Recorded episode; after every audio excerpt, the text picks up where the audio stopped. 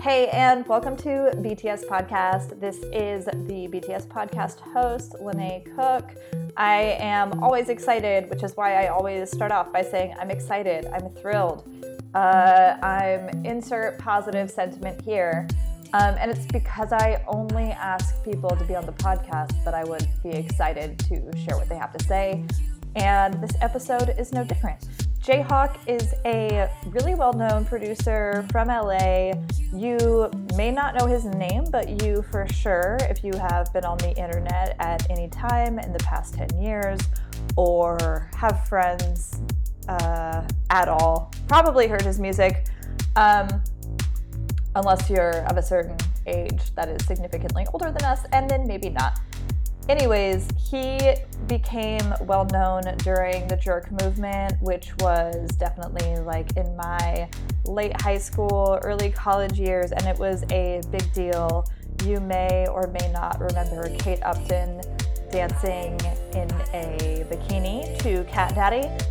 That's some of his work. Uh, he has also worked with E40, Iggy Azalea, and so many other artists. We go down uh, through a list during this episode. He's worked with people that uh, just like across different pockets of culture in general, um, internet culture to city specific culture. He's worked with E40, who so many of us know and love. And as a millennial, um, that is like super exciting for him, and it makes me super happy for him to work with artists kind of across different eras and like that span um, time frames that we for sure were listening to artists like E40 when we were younger. Uh, he's also worked with Chippy Nonstop and Kitty Pryde, both of whom I am a big fan. They are great. And I don't know, I guess I also just like uh, new waves of different things coming out from different places and how accessible all of that is on the internet. Anyways, I hope you enjoy this episode. Um, if you would like to support this podcast, which I would greatly appreciate if you did, please do keep it in mind when you're traveling. Uh, I'm a big fan of Hotel Tonight, which is for last minute hotel bookings. And I will say from experience that 95% of their hotels are uh, much nicer than I would book if I had to pay normal rates. Um, I've used them in Japan and I've used them in Paris and all across the US. And they're just really awesome and they have great services and great rates for last minute and pretty far in advance hotel bookings. It used to be that you could only book, I think, seven days in advance, and now I think you can book up to perhaps 30 days, maybe more. If you use lcook61, that is lcook61 on your checkout during your first stay, you will save some money and you will give me some money to help fund future hotel needs, which is really helpful. Um, when I'm traveling, I usually stay with friends, but sometimes it is really nice to have a room to myself where I can record this podcast, where I can get other work done, where I don't feel obligated to um, like be a good guest and I can just hang out in a robe and get stuff done. Um, as much as I love my friends and family, sometimes it's really important to have that alone time. And your use of that promo code affords me that, and it affords you a rad hotel stay um, without the commitment far in advance, which if you got to know me personally, you would know that uh, I'm not great with commitment of any kind. It's, uh, yeah, I don't even like committing to restaurants sometimes because you just never know what the vibe will be like when you get there. Um, you can do that. And if you've already used Hotel Tonight, I also recommend Soothe. Soothe, Soothe. Snoozing is great too, and so are people named Susie. But Soothe is an in-home massage app, which means that you can get a masseuse to come to your home or your hotel or your Airbnb for a massage. It's pretty competitive rates with what you would pay if you went to a normal spa. And all of my experiences with them have been great. Uh, there was an episode, I think, of Bulletproof I listened to a while ago where a guest said that it was like his go to for recovering from international flights. And I was traveling a lot at the end of 2017, and I had two like nearly back to back trips to China, which uh, can be really rough when you get there, you hit the ground running working, you come home, your sister gets married and you're still working, and then you go back to China and you're working again, and it's it's a really great way to recover from travel, to relax, um, and I've found it, and and I, you know, took note from the the bulletproof episode with, and I wish I could remember who it was, but I can't. Um, that it's honestly like a oftentimes a better way to reset than a decent night's sleep. Um, it does a lot of good for your mind and body, and um, I don't think massage therapists like when I do this very much, but it's really helpful for me. And I've talked to some friends who took my kind of uh, way of doing things to heart, and they say they really like it. Is that I actually uh, just keep a notepad and a pen with me, um, like near the massage table. Uh, that way, I can jot down ideas that come to mind, just different things. Sometimes I think of songs or um, like have emotional breakthroughs when I'm getting massages, and I don't want to have to keep repeating those to myself, so I write them down. Um, I also do that during acupuncture, except for you can't.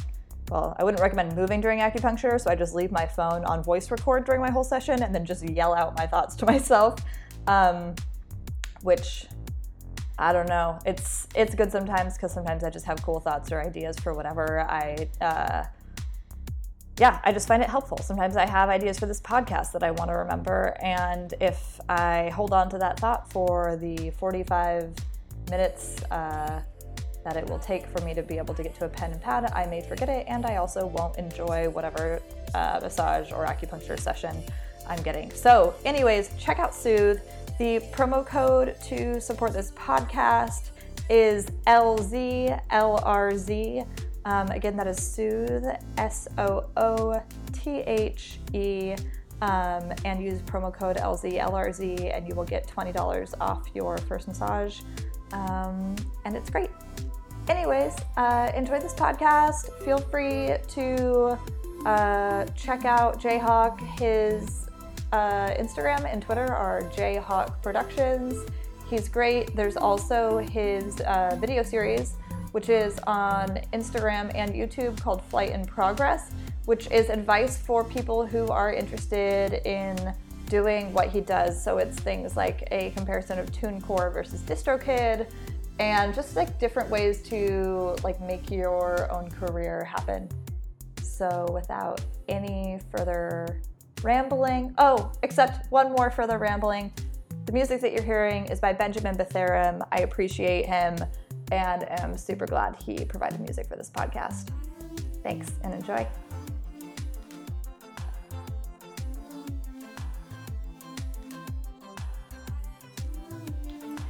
Hey, welcome to BTS Podcast. I am here with Jayhawk at his studio in LA. Uh, he is a producer. He's a friend of mine. He's great. And uh, Jayhawk, I would love if you could introduce yourself and like what you've worked on and stuff because you have a much better rundown on that um, than I could, even though I definitely searched it before getting here. um, yeah, I'm a music producer from LA. Um, I've done a lot of like things for the city, but my most notoriety is I'm known for producing Cat Daddy by The Rejects um, that whole dance. Which went craze. like platinum. Just went platinum. Yeah, yeah, if I'm not mistaken, that's awesome. It went. Thank you. It was. I, I still have to order the plaques. Um, they make you order them. They have. Yeah, you have to. That pay is rude. Yeah, you have to pay for that stuff. Um, it's like wow, like it's like buying success or something. You know that you have to pay for a star also. What? Yeah. If, even if they offer sure, it to you, or I'm pretty sure almost. I'm pretty sure everyone has to pay, and I'm pretty sure almost anyone, if you just paid enough, could just buy a star. Are you serious? Yeah, like you could have a star. If you wanted to waste some money to get stomped what, on and puked on. Is. Yeah, I don't know. I said, why do I have to pay for the? and then it's like weird because you get to customize it, like, like some this plaque that I'm gonna the agency that I'm gonna order from. I have to. Like, you get to customize it. Stuff. It's like and then you get it, and then you have to, like then you have to act surprised, but you already know what it's gonna look like. like oh you yeah, have to act surprised for the Instagram story. Just look. That's the, that's the exact one I ordered with the color, and oh, it's here. It's like oh, I have right. to act surprised that I ordered this. Have you seen Ali Wong's stand up? Mm-hmm. She talks about how uh, like girls will act super surprised when their boyfriends proposed, even though they've been like nagging them and Oh, pointing out yeah. and printing out what ring they want and Sending stuff for like six months. And they're like, "Oh my god, how did you know?" I guess it's just I don't know. I think it's just probably in the moment. I know when it comes when I open it, it's still gonna. I guess because it's in the physical form, it's gonna be emotional. Like, Aww. so it's gonna be like I guess it's the same thing goes with that. It's like Yeah. know you talk about it, you see it on the computer screen, you plan about it, but now it's here. Could, I wonder if you could just go to a for that. trophy maker and just have them make one for cheaper and be like, "Here's the design. Here's the specs." Yeah. No one will know the difference, and you might I save get some money. I gotta get that's my second plaque. My other one is for uh, I worked with uh, uh, Chris Brown on a song called Day One. Okay. Um, uh, when I worked with well, you know, these days it's like what is working with somebody when you're just emailing a beat. It's like, sounds I better. no, I appreciate that Uh, honesty. yeah, it's like the beat was sent and the song was recorded. So I have to order that, but that uh, it's called Day One. It went uh, gold um, Uh-huh. on his album called Royalty. So I have two. Do you think all of his like people like him like all of their songs just go gold? These days, yes, because of streaming. You know, um, everything is just it's quicker now. You know, um, than the old days. You actually had to like the Cat Day song going platinum. That's like That would have happened years ago. Like that song got so much. yes, and about I know for a fact at least at least about seven hundred thousand of those sales are real digital downloads Mm. because it went gold by itself just with digital downloads a long time ago. Got it. Um, uh, RIA the RIAA was just like I feel like they were late uh, picking it up. Can you explain what that is for people who are listening? Yeah, um, they pretty much uh, give certifications for songs that reach gold, which is over five hundred thousand dollars in sales, and reach platinum, which is over a million dollars in sales. So they're like pretty much you could tell me you have a song that went gold, Right. but if I look it up and it's not there, it never happened. so it's like a directory. Exactly. Yep. I wonder how many employees you have to have to just have Yeah, right. It's like eight people. I used to look up the song all the time. Like, dang, I don't see it on here.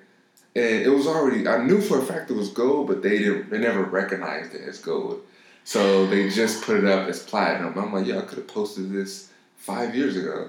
you Right. know, as being it gold, but it's. I guess platinum is better, but Still. whatever. Yeah, it's just still. It also, I, mean- imagine, feels weird to be like, here's a song I worked on 10 years ago Yeah. that has probably been platinum for, for like, It's probably been platinum for five years, at least. but yeah. now it's visible. It's visibly platinum. So now it's platinum. Now it's official. You have the dot com. Yeah, It's like, it- yeah. yeah, whatever, you know. Yay, you know, it's cool. Like I don't know what you if you're supposed to feel better about yourself or anything, but it's cool. Because It's cool. It's to talk like about on Thanksgiving. right, yeah. It's like now you do. I do feel like I'm now in like a club or something. Like okay, like okay, like I feel like I'm a producer now. Like now that Right. I have like a certification, you know, it feels Yeah. good. You know what? You bring up a good point because at what point, you know, and I think you and I are both familiar with uh, Mhm. the kind of people who would Mhm. maybe watch some Logic tutorials and Mhm. tell everyone that they're a producer now. Yeah. Um, Yeah. And one of the reasons I asked you to be on the podcast is because you're not that kind of person. Uh-huh. so, um, Not at all. what is it to you? I guess let's back up a little bit because my friend Drew is also on the podcast. He um, he's an artist. He's also been the executive producer on some records, but. Mhm. that's obviously very different than what you do. Mhm. So, can you explain a little bit the difference between what you do as a producer and then someone like? And then do you would you also act as an executive producer Yeah, on, albums? Okay. I'm pretty much both, but the difference would, would be a lot of people are. I think you're trying to get the difference between like a record producer and then a executive producer. Um, right. A record producer is responsible for taking a song from um, from an idea to a complete thought, pretty Mhm. much, and I'm responsible for uh, putting the music together, bringing in musicians if I have to, um, picking the engineer to, after the song is made, picking the engineer to mix it, picking the mastering engineer to master it. That's Mm-hmm. what a record producer generally does, and it's not too different than what an executive producer does. Because an executive producer uh, is doing what I'm doing just on a larger scale. So maybe they're working with the artist, and they're instead of just uh, working on a song, they're picking all the producers for the project. They're Got picking it. all the songwriters for the Right. project. They're picking all the musicians for the project. They're arranging payments and just the overseer of Right. more so all the producers rather than just a song. And yeah, I do both roles. Okay. So a lot of times I am exec. Most most of all times I'm the executive producer because Okay. I work with a lot of independent artists. Mhm. So yeah, it's pretty much I, I do it all. You know, I'm the record producer, getting a song done, and also if I'm working with a, a, a artist, more so I'm the main producer, so I don't have Mhm. to talk to any other producers. But each song, I'm picking out features or recommending who should be on this or Mhm. who should, who should we go to to get it mixed, and and stuff like that. You know, but in a lot of situations, I'm the mixing engineer as well. So I'm pretty, I pretty much just talk to myself a lot. A lot of self contemplation in, in this room. it's a lot of. What do you think about that? Well, I, it's a lot of just. I'm pretty much handle everything. So Yeah. yeah, I don't like to handle everything all the time, but these days you, you can, Right. and less interaction with people, the better. Sometimes, you Uh know. huh. Yeah. just some people just are just like ah. You ever get in situations and you're like, you know what, I should have just did that myself. Regularly. Yeah, Yeah. I kind of took that to heart. I mean, there's a reason that's started saying, right? Like, Yeah. if you want something done, do it yourself. It's like, In a lot of situations, I, Yeah. yeah, you just- especially creatively. Like, I really feel like there's certain Mhm. things I don't mind right, in my own personal life, kind of going like, sure. right. If it's if, if it's something you can do, I'm never against. Like if you're if people are professionals at something, yeah, Mhm. I'm bowing down. But if it's something I know I can kind of do, I'm just gonna do it. You know. Yeah. I mean, yeah. Yeah, I'm never against people who are hired and you know like okay, that's clearly a professional at that. Their specialty. Yeah. Exactly. Like, I've definitely, um, I've gotten hired to shoot photos before and Mm-hmm. then realized some of them would need retouching. hmm And I was like, well, I could spend four hours trying to do this, or I could shoot someone 50 bucks and they can do it in like 20 minutes. And we could just move on with this project. A hundred percent, a hundred percent. Yeah, I only do that in the music realm. Like any other realm, just like okay, I don't photographer, videographer, and stuff like that. It's like yo, I don't know how to do that. But engineering, I've been kind of doing it since I was like a kid. You know, I Yeah, when did you start? Like, when did you, because, Mhm. so also when you, let me back up a little bit because when you talk Mm-hmm. about um, being a record producer and like you're Mhm. kind of bringing the song scaffolding, right? Right. That also then means that you're making beats that, Mhm. that everything tracks onto. So any other artists that you bring in are layering on top of that, and then maybe you're adding more and stuff. And Right. so. I imagine there's like, and just from so sidebar real quick, Jayhawk has like a really good YouTube series that he's been like releasing very quietly for whatever reason. Like I didn't know existed until I heard his aunt speaking about it last night, and I was like, oh yeah, those videos. You're right, they're great. And I went home and then looked them up, and I was like, they're really So awesome because you really open up um, and it's honestly like a obviously i'm a fan because it is literally the behind the scenes of the behind the scenes like Right. for producers Mhm. Mhm. um, Mm. of what you do and it's Mm. stuff like how to get your music online like right. how to get beats like in people's ears and like how Right. how those i think you talked about like Mhm. why it's good to just email them off to people Right. and stuff Right. Yeah. um, which I imagine is tricky because you don't want someone to steal it, but like Yeah. also how else will they hear it so that you can get paid? Right. Um, yeah. Yeah. So how is that? So Mm. for clarity, you do that. So you'll make beats and sell beats to Mm. people who are. Do those people then run and use them however they want? Is that how it works? Uh, yeah, being like the I don't know what it, it has to be a word for like the new age producer. Right. I don't know what it is. The Yeah. millennium producer. I don't know what it is. It definitely has to be a word for it because these days it's like it's different. Mhm. You know, um, with with being a producer these days, it's like yeah, e- when you're emailing beats, it's such a risk. I've been on both ends of that where yeah, somebody has ran off and put a song, especially the ease to put a song in the marketplace, Mhm. to put a song on Spotify or to put a song on Apple Music or whatever. It's so easy nowadays. Right. Emailing a beat is so risky Yeah. because you don't know what the intention of the artist is. Yeah. Are they gonna take it and and be gone? Are they ever gonna pay me? Are they going to have somebody replicate it? You can go Yeah. crazy with the Yeah. ideas, but at the end of the day, you just have to throw a prayer up and and, and get it and get it and send it. You Yeah. ha- you have to. I mean, I, I do I do read people very well. I can kind of know who to send stuff to and not, but it's different, yo. If you want to advance out here, you have to just believe people and you know you have to trust them until they can't be trusted, pretty much. And from what you're saying, also trust your own instinct. You know, Right. like Mm-hmm. um, which Mhm. is it's easier to do when you're Mhm. more calm and level headed. That's a hard thing to do if you're Right. stressed out about stuff. Right. Um, Right. And living in a state of like fear, like that, I'd see a lot of people yeah high strung about the fear The and fear. Yeah. Oh my gosh, the feet like, and I understand like you don't know it. It's, I feel like especially as producers or any, anybody with a product or, or something that they create from that scratch. they're pitching. Yeah, it's like it's like that's like your baby. You know, Yeah. you don't want anybody to run off. And, and I know with access to the internet today, people you can look up horror stories all day, or people could tell you horror Yeah. stories all day.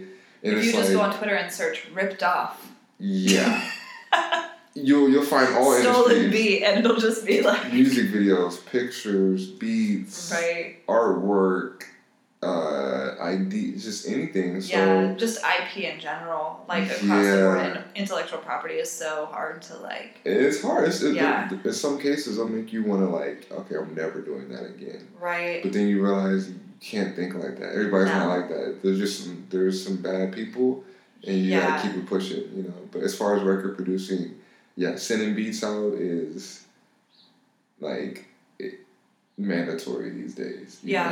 know. It's it's a lot. You know. Um, this year I'm trying to really pick up the pace and really get more more.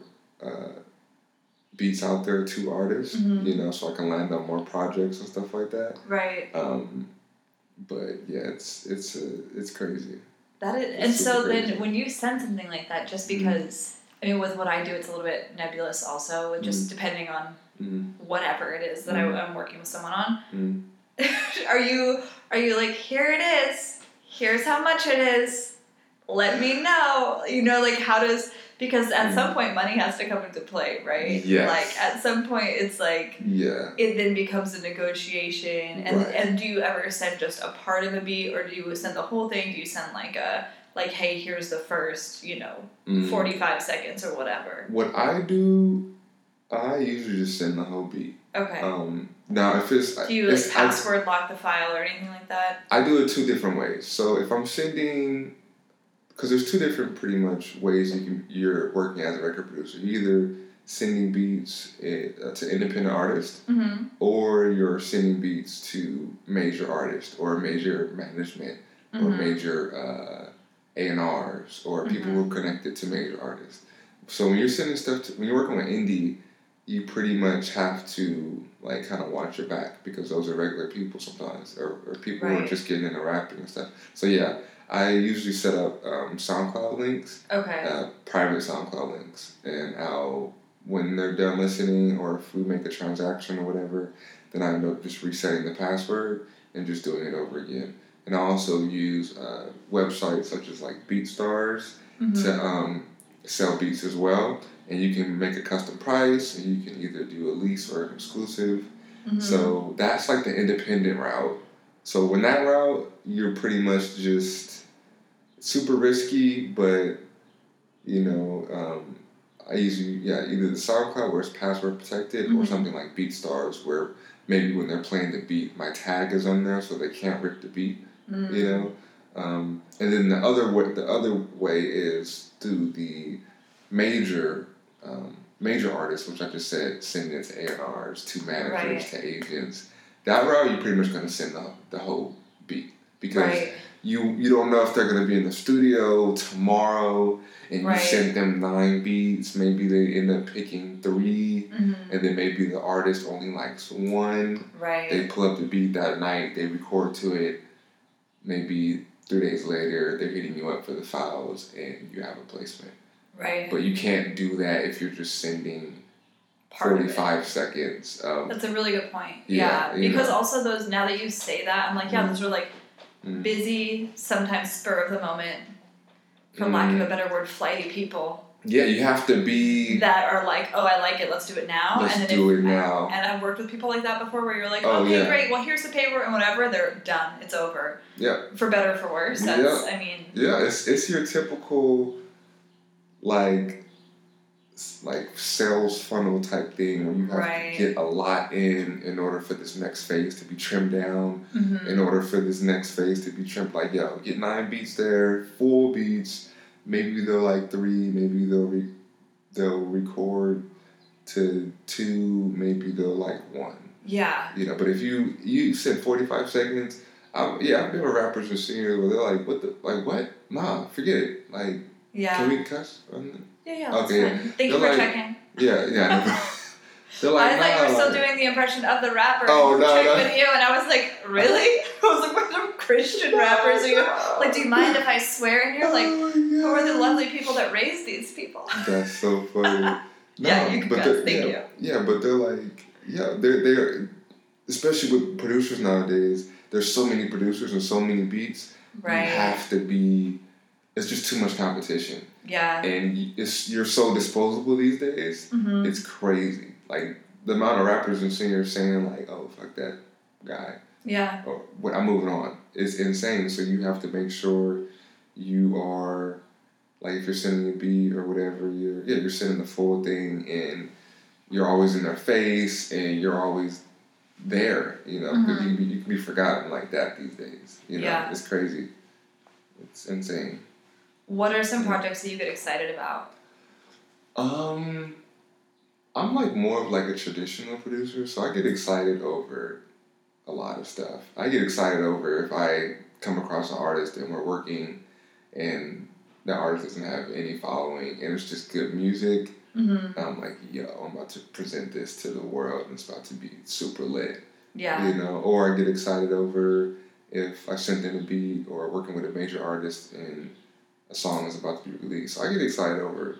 I'm weird. I get excited over anything. You know? Like anything that is dope, I get excited over. I think that's the most human way to be. Like I don't. Yeah. I think that's weird Mm. for like, uh, like the entertainment industry, especially Mm. when it comes to music and any Mm. kind of performing art. Well, music especially, I feel like is very Mm, like ego-y. Like no one wants to seem too excited about anything. People don't really want to like yeah. let on that anything is good news to them. It's Mm. like Yep. everything's just stern faced. Yeah. I, well, I think I have, I definitely have some of that, which I just got introduced. I never heard the word jaded before. Oh yeah. I swear I've never knew what that meant until somebody was like, "Yo, you're jaded." And I was like, "What?" I had to hit up Google. Like, what does that mean? It's like, damn, that really is a lot of the people who I work with and myself sometimes, because it's just like you've been through so much, uh, like trauma in the industry and Yeah, stuff, and definitely. so many letdowns and like exciting things too. You just become like, I'm not getting excited until it's out. Right. You Well, know, it's like- a form of protection, you know. Yeah. It's definitely a form of like self preservation. yeah, yeah. Because you know that if you get too excited and it doesn't work out, you don't want to waste, you know, six hours being pissed off or whatever. Exactly. And success gets normalized too. Like there's things Mhm. I mean, everything gets normalized. Like think about how excited we used to be when it was like we got to go out, period. Right? Yeah. And now it's Very like, true. ugh, go out, please. Very. Maybe true. on like a Sunday night. But like don't bother me with your like with your happy yeah. hour. Leave me alone. Yeah, I just want to be at the house. Yeah. But it's it's funny. But you know what's crazy? Even amongst all of that, if I'm in the studio and I hear something dope, or I just I, like I just finished something dope, Mm-hmm. I get excited. Yeah. That That's will never go away. Good. and it's amazing even if I'm thinking about like, oh, I hope this goes right, or if the business is right, or da da da, da that excitement is still there, Mhm. and it's like, okay, cool, like, you know, like that's a good that's a good thing to have. Okay, I'm always gonna be like, I, at least I know I still love it. You know what I'm saying? Right, definitely. Like, you know, so- that you're like proud of your work and that you're like right, excited yeah. that you made something that you're happy with versus just being like, well, I'm glad other people like it. Right. yeah, I'm I'm always gonna be like, and that's how I really judge stuff too. Like, yo, if I love it, I'm like, I just hope other people like it too. But as long as I'm good with it, you know, it is what Yeah, it is. You know? agreed. Definitely. That Yeah. is that's super important, I think, to Yeah. have that mentality. Yeah. Um, Yeah. What are like some of the if somebody's if you had to be like, oh, here's like the top few songs, Mhm. three, five, whatever suits your list, like Mhm. that you're happy that you worked on, like Mhm. what are some of those? Well, definitely. Um, the first is Cat Daddy, of course, with the rejects because that was like made in like my backyard. you I love that. Uh, so it was just like, and the fact that it went platinum is like, yo, that just reminds me, like, yo, any anything you're working on, anywhere you're working on it at, like any place, Yeah. you know what I'm saying? It can Like it- physical space, you mean? yeah, it can be like You can still the world can work. hear it. Yeah. It's freaking, it's insane. Which I think is really important because I know a lot of people are like, well, I don't have the money to pay for studio time, Yeah. da da da. And it's like, we have so much access to stuff and like Do what you can. I think there's a quote. Make it off Do your what you can with what you have. with what you have. Yeah, that's yeah, very, yeah. It's it sounds so cliche, Coffee mug but quote, but it's true. I'm telling you, it's, it's Yeah. crazy. So that uh, And that definitely. song was huge. Like, that Yeah, song literally is like part of a very specific era yeah. of like, I Mhm. could think of maybe five songs at most that went Mm. crazy hard at any party you were at because we were both what that was like when we were like we're the same age, right? Yeah, I'm 27. Oh, you're younger than I am. Oh, really? Yeah, I'm 29. Hey, yeah, I'm 20. well, I'll be 28 this year, but Yeah, yeah. I'll be 30. Hey, oh, I know, don't make that face. It's already what my brain is doing, but it's fine. It's fine. I'm like whatever. I still feel 22 days. Wow, no, that song was freaking crazy. But that that's definitely like my top like five. Um, the I did a song, uh, the Chris Brown song, of course, just because it's Chris Brown and it's like what the like what the like whoa. Yeah, it's like someone that was huge when we were. Even though it's up, like, my peer, every junior high school dance, It's like- high school dances. to, when I heard him like when I heard the, when the song came out, I was just like, this is not real. Like this is crazy. That must have Um, been crazy. How old were you so- when that happened? that was that was 2015, I think. Maybe I Okay. was like. Did your family freak out? It was like 20, I was like 23, 24. Okay. Oh, yeah, they were crazy. Yeah. They was like, what? This is not, especially like my girl cousins and stuff. Like, I don't have any brothers and sisters, but Okay. my, my all my cousins are like my brothers and sisters, Mm-hmm. and they freaked out. So, the Cat Daddy song, the, the, that song's called Day One uh, by Chris Brown. Um, my first placement ever, which was by E40, uh, called Wet. Oh and yeah. that was like super funny because I, sa- I sampled like a water bottle. Oh yeah. Yeah, it was like, and that like, and song. he picked, they picked the beat. It was like, what the? I do a lot of stuff that's like funny, and then it works. And I'm like, that worked. Like, but then I realized, like, oh, like, I, I just like, it's crazy. Like that stuff like that works, but it, it reminds me, like, oh, like just do what you want to do. Yeah. Like there's no formula for this stuff. Like, yo, do whatever you want to do, and it might work. You know what I'm saying? And Um, because your perspective is unique. Like when you're doing what you want to do Yeah. versus mhm. you know what you think someone wants to hear or where you think the market is going. Like right. Yep. you can drive where the market is going by doing what you want, and if people like it, great. Very true. But Yep. whether they like it or not, you're still kind of spreading those seeds around for things to go in a direction. Very. True. So when I heard, I think when I heard E40, yeah, that song's called Wet. When I first heard E40 hop on that, that was like kind of surreal. It was like, what the. And did you so in the, in those scenarios like with Chris Brown with E40, do Mm. you like Mm. converse with them about this at any point, or it just goes off and it's with their camp and then it moves on and it's out? With E40, we actually conversed. Okay. So I was like, I'm very good friends with, uh, with E40 because I'm I have like three songs with him. Mm-hmm. over like the last like 10 years. Um, it's weird. We work every three years. I don't know why that is, but it's Just you're like it's very it's about that time. it's very random the way we work. Um, but yeah, that was like still like it's still insane. Like just such a legend. Like Yeah, absolutely. to have still have rele- relevancy like this long, and you know he always keeps his ear to the streets. So that was that was like my I think that was like my first placement. And what's a You know, placement? What does A that mean? placement is a song that is included on a album, like a major or independent album. Oh, okay. And so, So, was yeah, the Chris so Brown song not on a major album? It was, it was, but it wasn't my first one. That was like my Oh, I see. third or fourth. Okay, one, you know. got but it. yeah, that was still special just because it was Chris Brown. But and you you're able to open up a uh, an album like an actual CD and see your name in the credits, and it's like oh that, that probably will never happen again. That's not Because who's dropping albums? Oh, right. But you can Like, buy with people papers, are releasing like proper records, you know. yeah. Like it's you know they're doing like vinyls and stuff. One of my best Yeah. friends just sent me the Mm. um, she texted me out of nowhere and was Mm. like, "Do you have a record player?" And I was like. But she was coming to visit, and I was like, "What are you bringing records with you?" Like, No, because she was flying up, and then she Mm. sent me um, Kendrick Lamar's album, and Yeah. I was like, See, they're probably still doing it like nice. they're still doing like actual CDs with the booklets and stuff. I hope I hope I get another. I mean, a, a placement soon that is is on CD form or has the booklet because that, that Right. means something. You know, Absolutely. Like I have all my uh, Did you read I through those have all my booklets somewhere. Yeah, Yeah, me too. I, I Heck yeah. read because I really wanted to be in music always, yo, and I would always like I would read through and be like, oh, That's- Jayhawk was inspired by this artist. I don't know who that is. I'm gonna go look them up. Like, so who's dope, that? And it's so insightful. Uh, so let me see. That's like number three with, with E forty. What is, what are the other?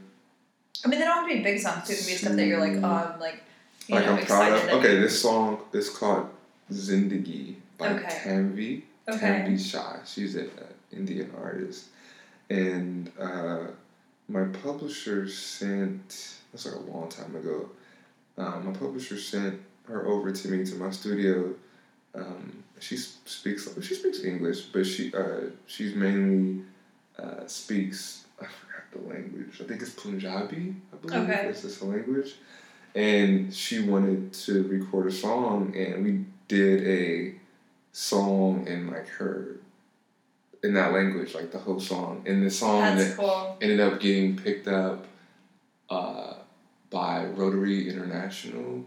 Um, um, And what's that? uh, they're um, was it Rotary International? I, yeah, I believe it was them.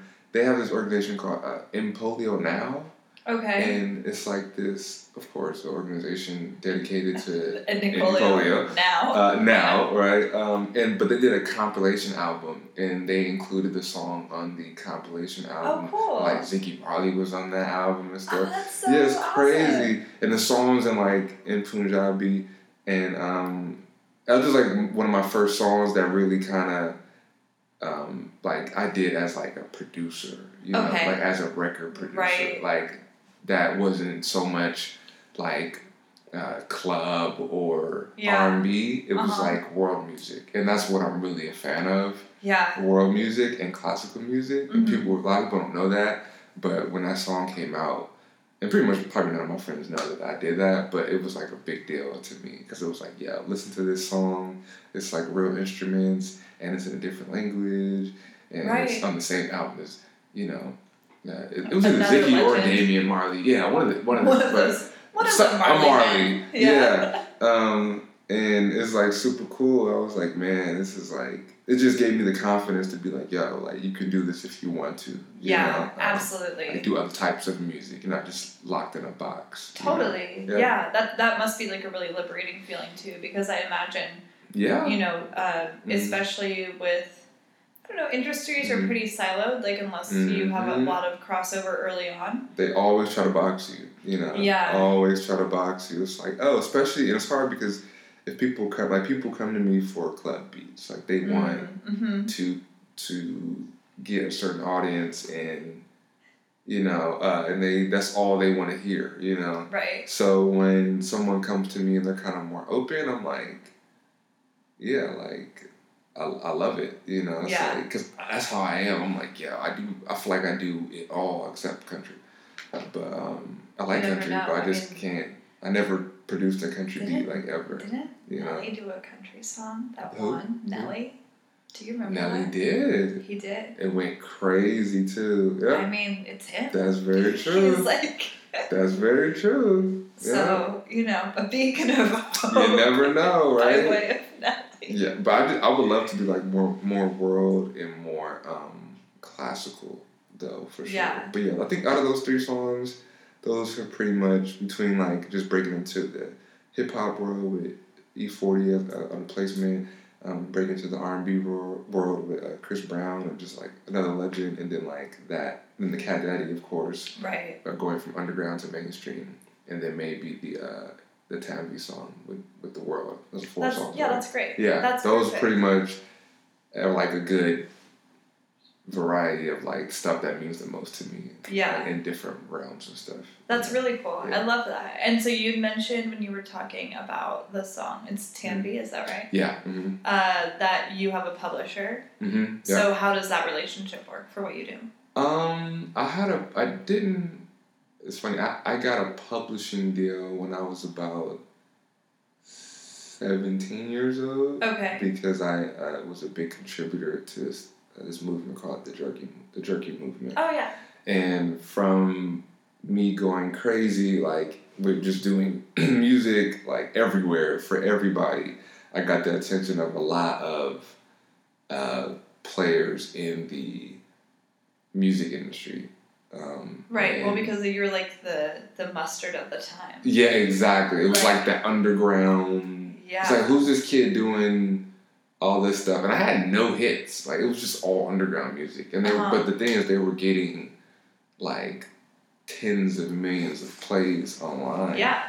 you know it was crazy I mean, and literally, DJs were playing that song from YouTube because they didn't know where else to get it, exactly and like ripping it from YouTube and stuff. yeah it was it was insane so just all that hype of people not knowing what it was Right. And people uh, saying dollar sign. yeah caught the attention of a lot of publishers and i got a co-publishing deal and hmm when I was about 17, going into 18 because of that. And how long does that kind of deal last? Like, because I'm like, Mhm. I imagine just Mhm. maybe that kind of deal, you would Mm-hmm. shift the terms the older you get and the way that things change. Yeah, so, how does that work? Is it standard? I didn't know what a publishing deal was at that time or anything, like anything that I know now, which is why I try to teach a lot of people about Yeah. that type of stuff because I'm like still in that deal.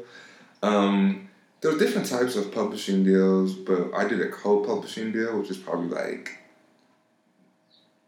the one not to do. Mm. because you are sharing in all your previous music and all your future Oh, music God. in that deal. For how long of a time period?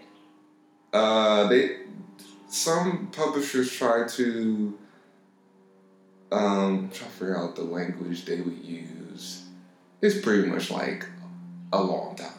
it's just a long, long time. Like there's certain there's certain things you have to hit, but they can set up the language to where they'll keep you in the deal forever, you know. But as you as you get um yes, th- it's not like an age thing or anything like that. Mhm. It's all about what the paperwork says.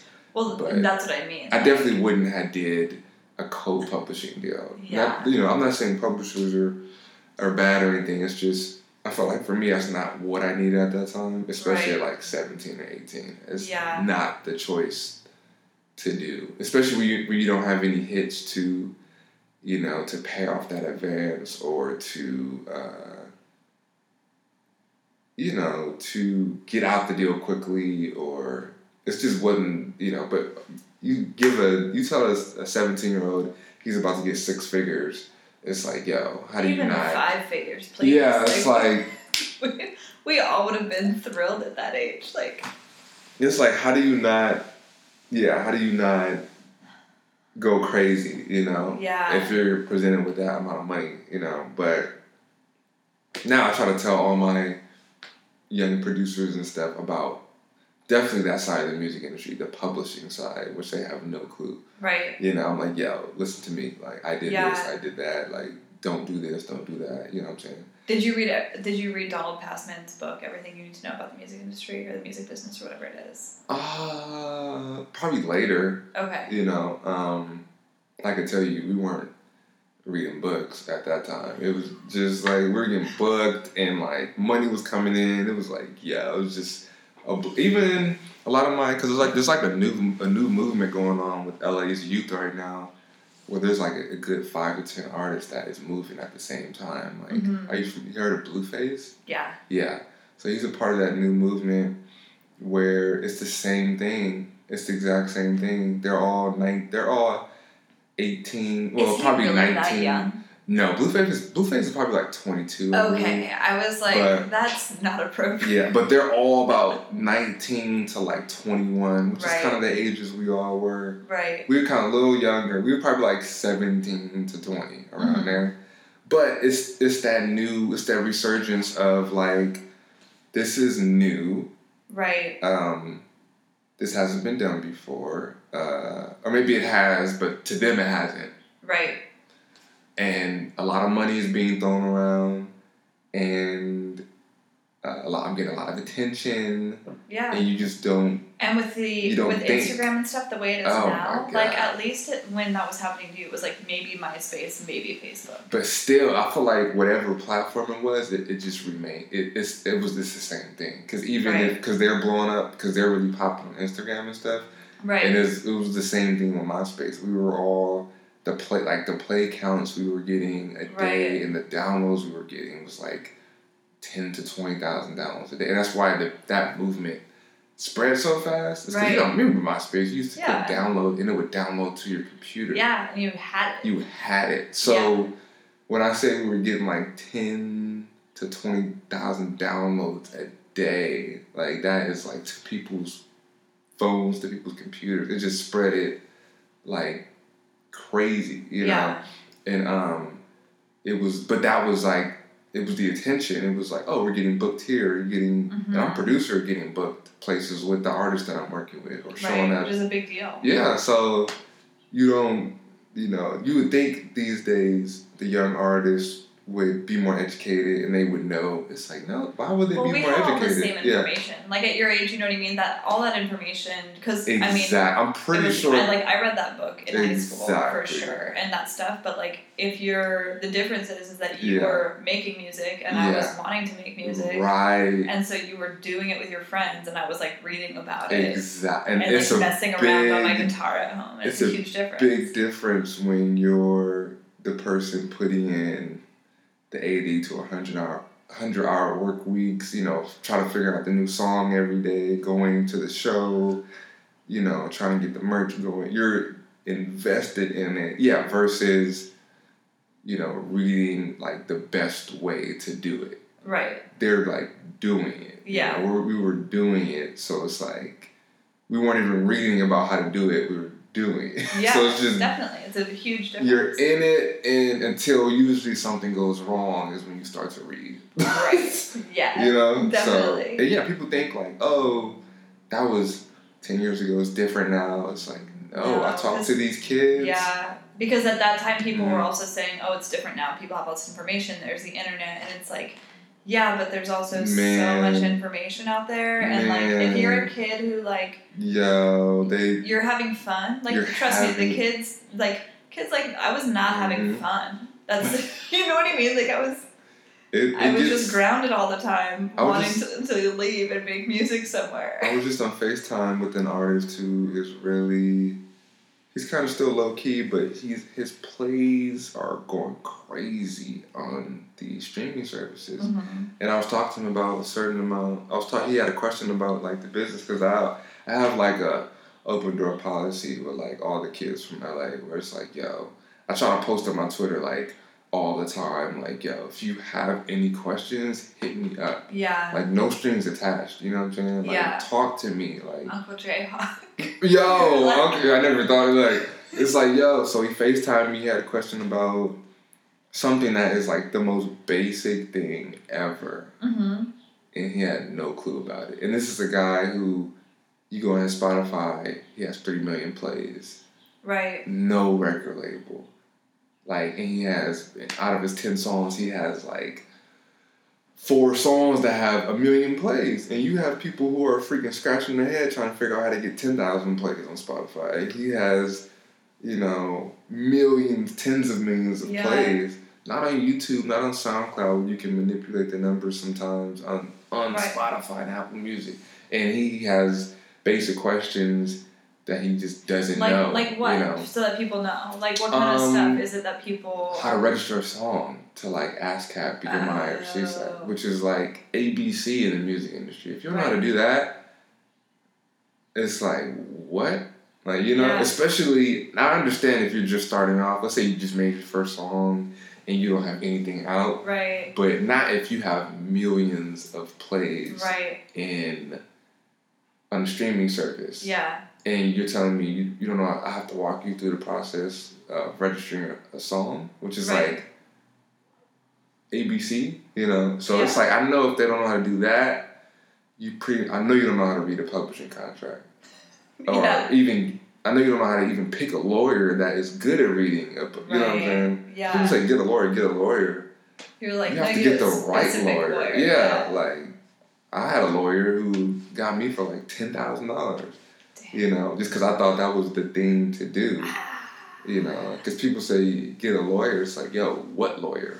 Right. Where? Where do I find one of these Yeah, lawyers? like, like it's like yeah, it's like crazy. But yeah, it's crazy. So I say all that to say like, um, yeah, these these kids, man, it's, it's it's the same thing like how we were doing it, like. yeah. but just the knowledge they don't a lot a good majority of them don't know and it will keep on repeating unless they get educated because in another five years there'll be a, Yeah. there'll be a new them Well, and unless totally, You know, yeah, you exactly, and, and unless like Mhm. there also has to be Mm. uh, for that to shift. It Mhm. also means that people need to not be taking advantage of people, right and that's Right. never going to happen. Um, Yeah. But what can happen is some like Mm. industry, like public industry standard information. mm Um, and I know that that fluctuates a lot, but like Mhm. there has to be some kind of space of like mm something you can do of like here's some stuff to look out for in a in a publishing deal, right? right Like right here's some like phrases and whatever, and like this is what it means and why. right Like right and i try to i'm trying to because I'm, I'm i just started doing the youtube thing so i'm trying to approach Mm-hmm. it in a way because like i maybe started like four or five months ago mhm, but I'm trying to approach it in a way where it's not like too preachy, you know, to where it's still like a vlog type thing. It's kind of hard because I'm like I'm just getting to YouTube. There's some people in there they're so seasoned. They're like they this is what they do. You feel me? right, yeah, So I'm trying to still come in a way to where it's not like. Um, you know, because I'm, I'm still their youth. Like we're only a couple years off. I'm Yeah. not like forty or like yeah. I'm Right. still where you're at like still listening to, to what you're listening to. Yeah. Like, and I'm very I have my well, ear. and working in working in music the way that you do as a Mhm. producer and not Mhm. like as like a Yeah. singer keeps you right. like keeps Right. your ear to the ground. Always gonna be you- relevant. Yeah. I, I'm forever like I'm only not relevant if I choose not to be. Yeah, Like I will always be relevant because I will always be on what's next. yeah, If you stay, if you keep your mindset like that, you know what?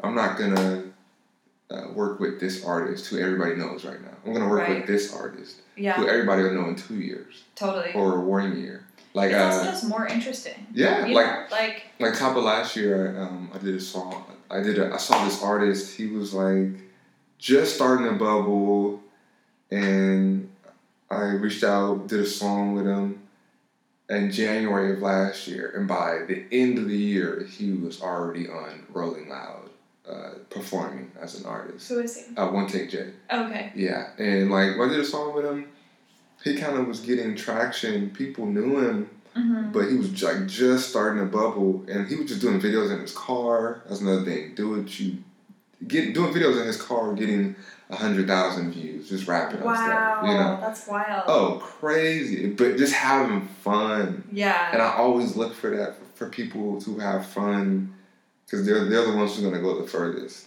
right. You know. But And it's gonna be more fun for you.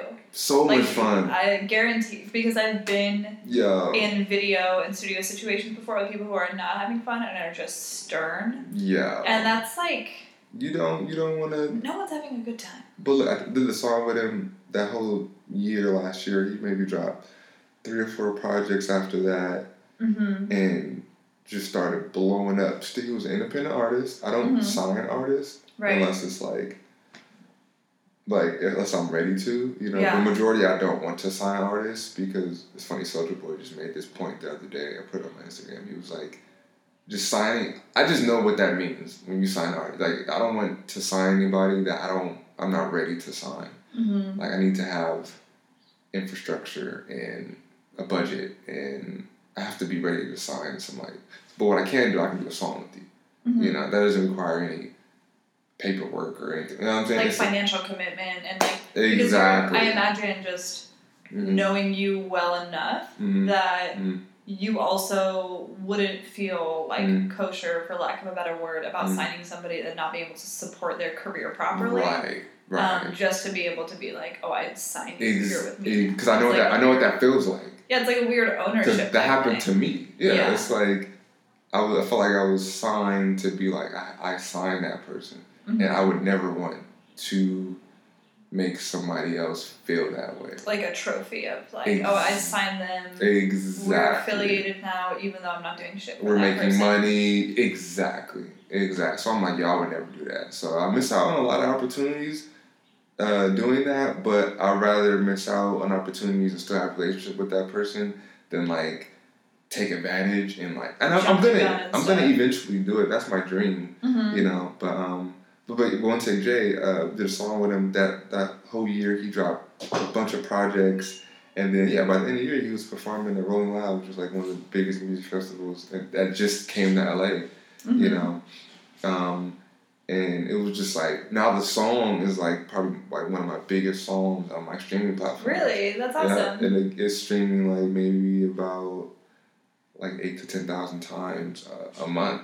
You know, Mhm. just me making that decision. But now everybody's trying to work with him, and it's like, yeah, I did that a year ago. Yeah, you cut You through know. the noise like before there was noise, basically. Exactly. If you always do that, you will always be relevant. Because people be looking at my stuff like, "Oh, you got a song?" And it's like, "Yeah, I did that." Oh, you know. But I'll, yeah, and it, I, I go through a lot of artists doing that, like, because you have to pretty much work with as many people as you can in order for like maybe you work with ten for one to fall through, right. you know. But um, yeah, to be relevant, is I think it's all up to you. You know I'm? Yeah. But yeah. So then, out of what you do, because Mm-hmm. we were talking before we started recording, you were talking a little bit about Mhm. um, how what you do. There's like Mhm. you know seven or eight different like revenue streams and Right. stuff at any given Right. time. Can you list off what those are, just so you'll get an idea of like what it all you do, what it is that you do to like stay afloat, stay engaged with your work and so, stuff like that.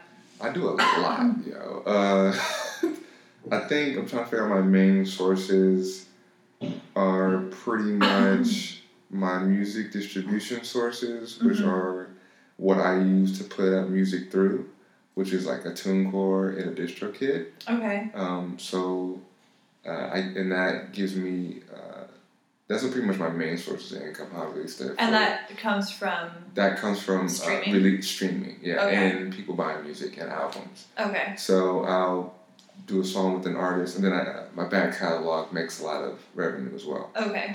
Um, and I have a lot of side stuff like selling beats, of course, uh, is a Mhm. great uh, revenue stream.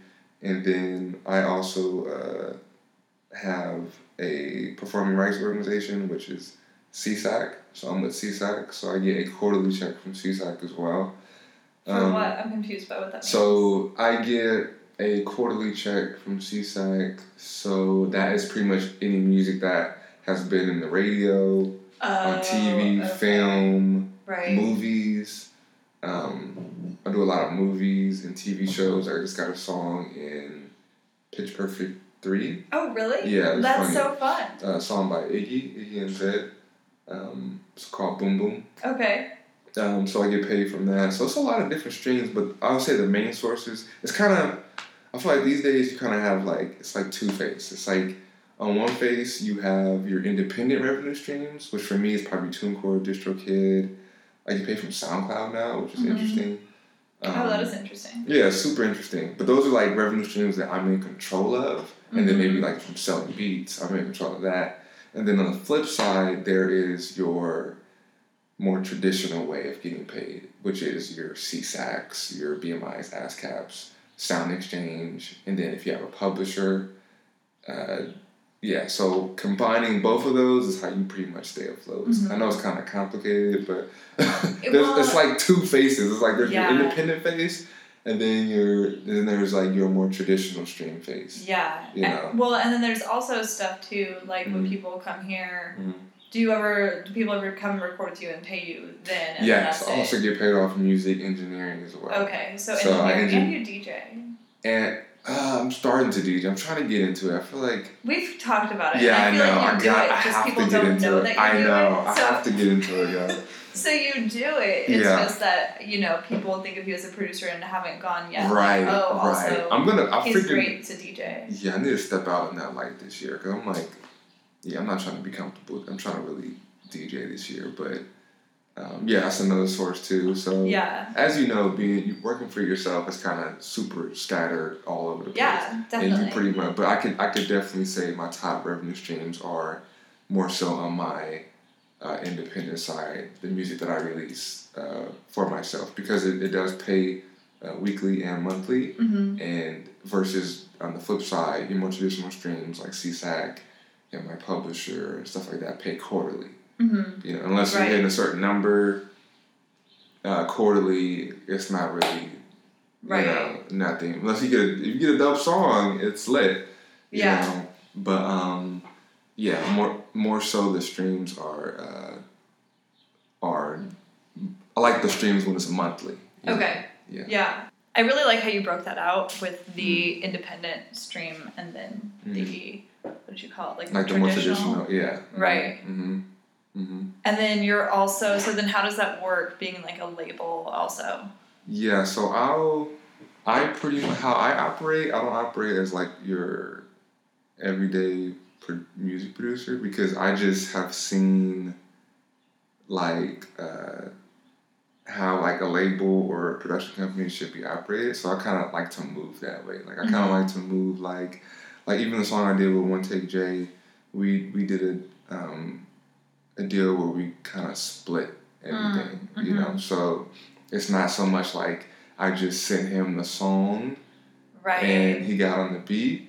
It's like more so like, okay, that was done and we're going to share in the revenue. and it's your song together. It's, not like here's a one time fee. Exactly. Yeah, because the one Yeah. time fee thing is Mhm. also it's Mhm. weird when it's yours. Like, you know, when you hear about musicians who like got paid for their studio time Yeah. and then what and I'm kind Yeah. of Mhm. you know, I can see how that would be upsetting, you know, if you got paid Right. five hundred dollars for the day and Right. it's Yeah, like and the traditional, I probably would have got paid a little, a certain little indie amount for the beat, Mhm. and then the song would have just been up, and I just would have been like, I produced that song.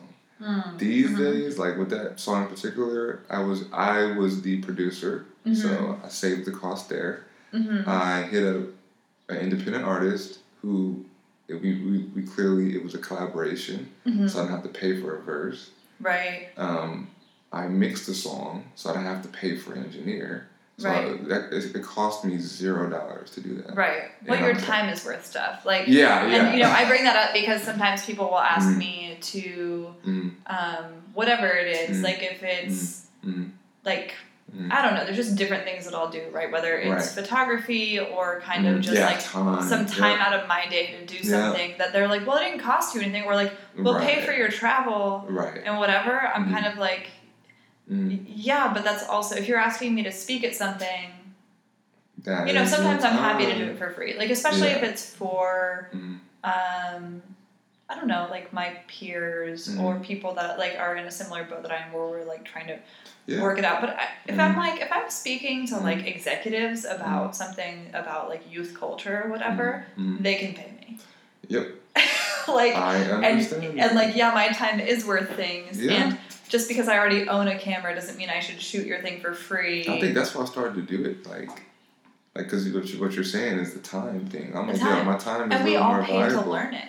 Like Yeah. we paid with our time by buying the technology that we own. Like I've paid for classes. You know what I Mhm. mean? Like I've invested in myself. So like Real obviously I expected for that investment to pay off. Yeah, you're 100 percent. And then it's, it's it's like, I'm just like I've.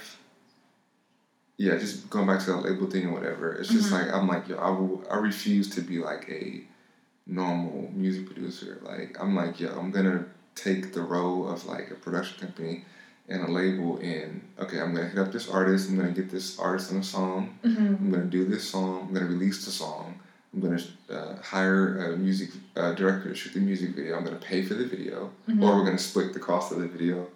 Whatever. At that point, we're, if we're splitting everything, it doesn't. I'll pay. I'll put up the money. It doesn't matter who's paying for the video Right. you know and um and we're gonna go about it that way because you can today you know Yeah. it's, it's a different day like you can Well, there is no like normal now. yeah there's no, no so i've done that like i just i did an independent project with this uh with this kid uh key riches and now he's like that was like three years ago Mm-hmm. and one of the songs from the project, again, we did the project together. It was about, we actually did the whole project together. It was an EP, about six songs. And same thing, I, I produced, I mixed everything. We got the cover art done. Uh, we put out the project. Um, maybe like in seven months, it was like no activity on the project. And then all of a sudden, somebody from YouTube, this girl named Rachel, um, really was a fan of that song Mhm. and did a video uh, naming her favorite songs at the moment. Uh, video had like 250, no, like 300,000 views. Oh. Her fans went and made a playlist on Apple Music and Spotify of the songs she mentioned. Our song was in that playlist. Took off overnight. That's awesome. After That's like wild. seven to ten months of dead radio silence. silence. Yeah. And now that song is that's like my second top song. I no, I forgot the number. The numbers change like every day, but that song probably has like two hundred fifty thousand plays right now That's on Spotify. And we have not put a cent into like marketing or like, right. which is what I'm looking to do now because I'm so used to this method of like I have people coming to me now saying like, "Yo, you need to be if you're moving like this, you need to be operating like actual Are these people You know. successful in what you already are doing, or are these like other people? Uh, a little bit of both. Some people Okay. are, and some people just are on the same level as me, and we're Okay. trying to take off at the same time. And they're like, "Yo, you need to put money into marketing. If you're getting, because some stuff, like first, like with that song, we have two hundred fifty thousand plays, and we haven't spent a dime on marketing or Right. a Facebook ad or Instagram ad, anything. But is anyone You know. really seeing that pay off? I don't know. I don't have any friends who in the music industry per se. Yeah. I don't I don't have any friends that I know have, who have who have done that, but I know if they have I know if they do that, it's a whole other level. You know, I don't I don't know. Maybe I don't know. I just am not convinced, Yeah. just from having worked on social ads before. Mhm. It really makes me go like, is that the right thing to do, or is the right thing to do like Mhm. I don't know, like I would because I know that the thing is that I hear so much advice from people who also Mhm. haven't. Uh, Past the, the um, that's the ice cream. I don't know what truck that is. oh, We're in East LA. No, where are we at? We're at East LA Echo Park. So and we have the little bit of bird. We have the birds in the ice cream We truck have the out. birds and the ice cream I, truck. I don't mind. If the tamale lady comes around, it's over. We should pause. No, we should. They need to hear that because that that Okay. is that is if she comes around, I'll be like, "Can we come back?" unlike anything second? you've ever think heard. I Have you heard Tamale Lady before? Have you heard? Sing it. She says Tamale. Oh no, I've not heard her. Oh man, it is. We had we had a man who had a much lower pitch version of that in our neighborhood Oh growing man, up. it's an event. With the ice cooler. No, she came this morning. She came this morning. Oh, I missed it. Yeah, I was kind of proud she came because I was like, you know, she kind of she kind of been like slacking off. She usually comes been every day. Yeah, you're It's been right. raining, it's it's been been cold. cold. Yeah, and it's a sunny day. You're right. I wouldn't. I mean, if, if I had to walk around with a cooler of tamales all day, I would be like, well, not today.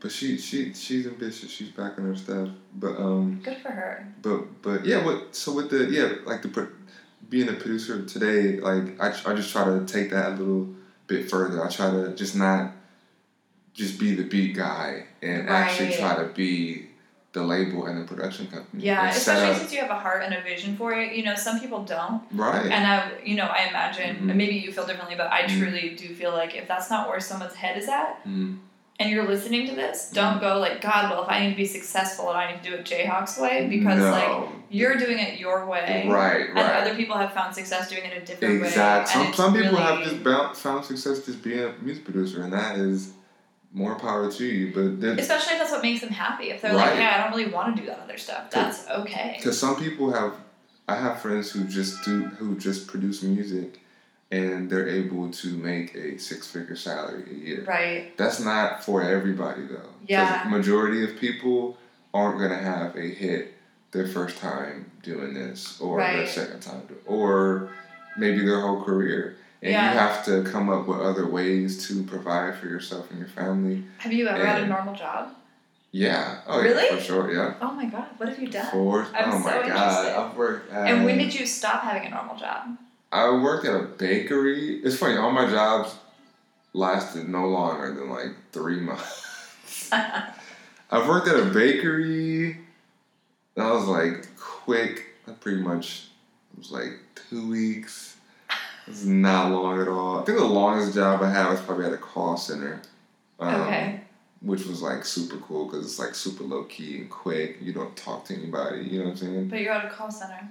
Yeah, it's at a call center. It's like So you have to talk to people, don't you? Oh no, I mean like people like in person, like you know, like Oh, coworkers okay. and shit. Yeah, like yeah. like That converse with you. Just hop on the phone. You leave. You come back. It's just yeah. I'm not Yeah. kicking it with them. You know, like you're not Right. recognized. It's cubicles, so you don't Yeah, and the, everybody's like, did you get paid by the call or by the hour? by the hour. Okay. And then you have bonuses and stuff. It was like yeah, let's, if you're Like, sorry at make some extra money. do what you got to do, you know, like especially Yeah. in this business because you you reach a point you have to you reach a point where especially the music industry where it's like really high highs and really low lows, Yeah. you know, and yeah, the, unless you really can can get a hit like consistent hits, Mhm. like there's gonna be those times, and that's why I really had to resort to doing my independent route because I couldn't Right. wait quarterly anymore, or three months, or maybe Yeah. that three month check wasn't what I thought it was gonna be. Especially or, like you you, have an apartment. You know what I mean? I think it's different. Like I have friends who are have been fine doing that through their early twenties because they stayed Right. living with their parents Yeah. or whatever. But Mhm. like, mhm. and you're not like a Mhm. flashy person. Like there's Right. also a lot of people, and this is Mhm. something that I really Mhm. try to like let especially LA Mhm. newcomers Right. and like people who kind of Mhm. like look up to Right. the entertainment industry is like Mhm. there's a lot of people living on debt and credit yes, like a lot of people who Yes. are you know trying to live the life of to project success Not like I, I'll say probably seventy five percent of Los Angeles people are, are like that. It's like it's not what it, it seems, or somebody's Yes. parents are helping them Right. out, or you know, like it's just. But the real deal, people know, like, all right, you got to be doing. If you want to do this full time, like you have to be doing like a lot, or just get really good at one thing, you know. But Yeah. some, you know, the especially the music business. I can only speak for the music business because Yeah. it's just so like and up like and the down, yeah you know. But definitely that's why I have. Uh, that's why I had to really turn to my independent route and Mhm. and start to you know take take more control of things as I feel like a new age record producer. right You know? yeah you do you have, do you have any mentors or anything and Um, yeah, for sure. I have a, um, a lot of friends who are uh, like more successful Mhm. music producers, um, and I have friends who um, I'm trying to figure out like really like I don't know if I would call it like a but I, I do have people who I ask advice from for sure that's good like that's who I can kind of just follow. I mean, I'm a, I'm a real like um I'll look up stuff on YouTube like Yeah. and like really follow somebody and like I feel like they're my mentors too. I have like a lot of digital same mentors I do the where I'm like, thing. yo, I don't what know them at all. favorites Uh, like Grant Cardone Okay. is like a favorite of mine. Like Dave Ramsey, like for a lot of financial stuff. interesting Um, it's funny, even like Tai Lopez, like you know, people be like the YouTube guy. Oh, y'all listen to him. He's like, he got some like really interesting ideology, like you know, like this stuff to talk about. Like, yeah you know, like he does have some d- different perspectives yeah, for it's sure. it, it, it's really. I don't listen to him anymore, but I was. It was a period where I was listening to him. Like, More Mhm. more so like a Grant Cardone, like uh, um, who else did I just pick up? Can't even think. It's it's a lot of people I listen to, but um, Yeah, that's awesome. yeah, just try to get like, just uh, listen to what they say and try to apply that knowledge to like the music industry. Right. You know, and I use a lot of what they. That's why a lot of times I'm always first on a lot of stuff Yeah. because I'm I just kind of am coming from from like a different point of view. Like okay, I'm looking at certain qualities about a person. Like one take Jay, I was like, okay, he's having fun.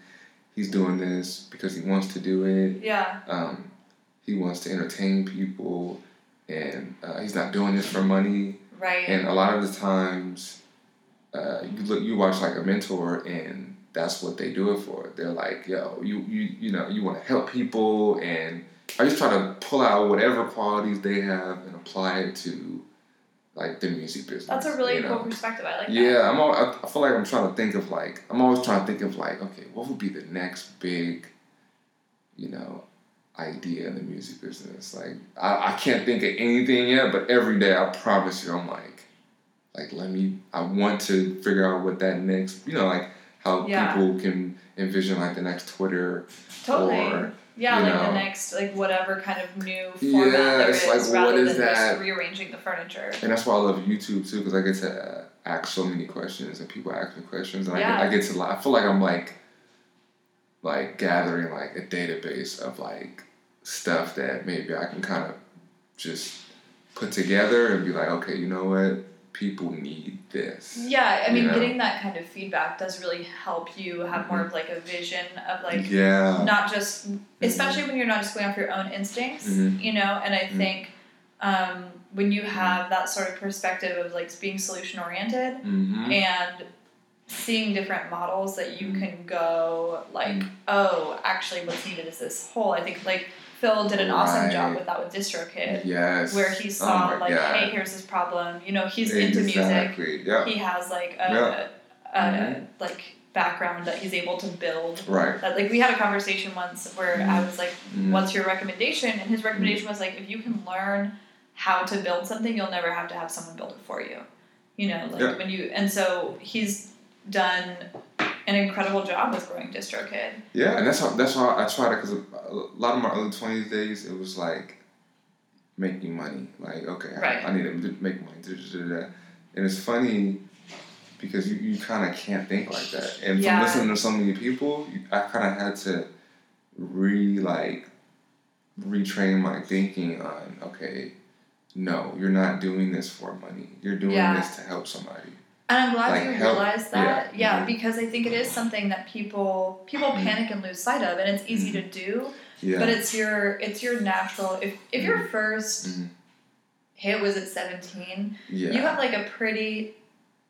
Well, that's not true for everybody, but typically, if you stay grounded, you have a pretty good like pulse on culture. Right. You've already been a part of something that came up in like a Mm-hmm. big way, Mhm. especially for such a hyper local thing. Like it's not Mhm. like Yeah. like to me, mumble rap and like SoundCloud rappers and that type of thing.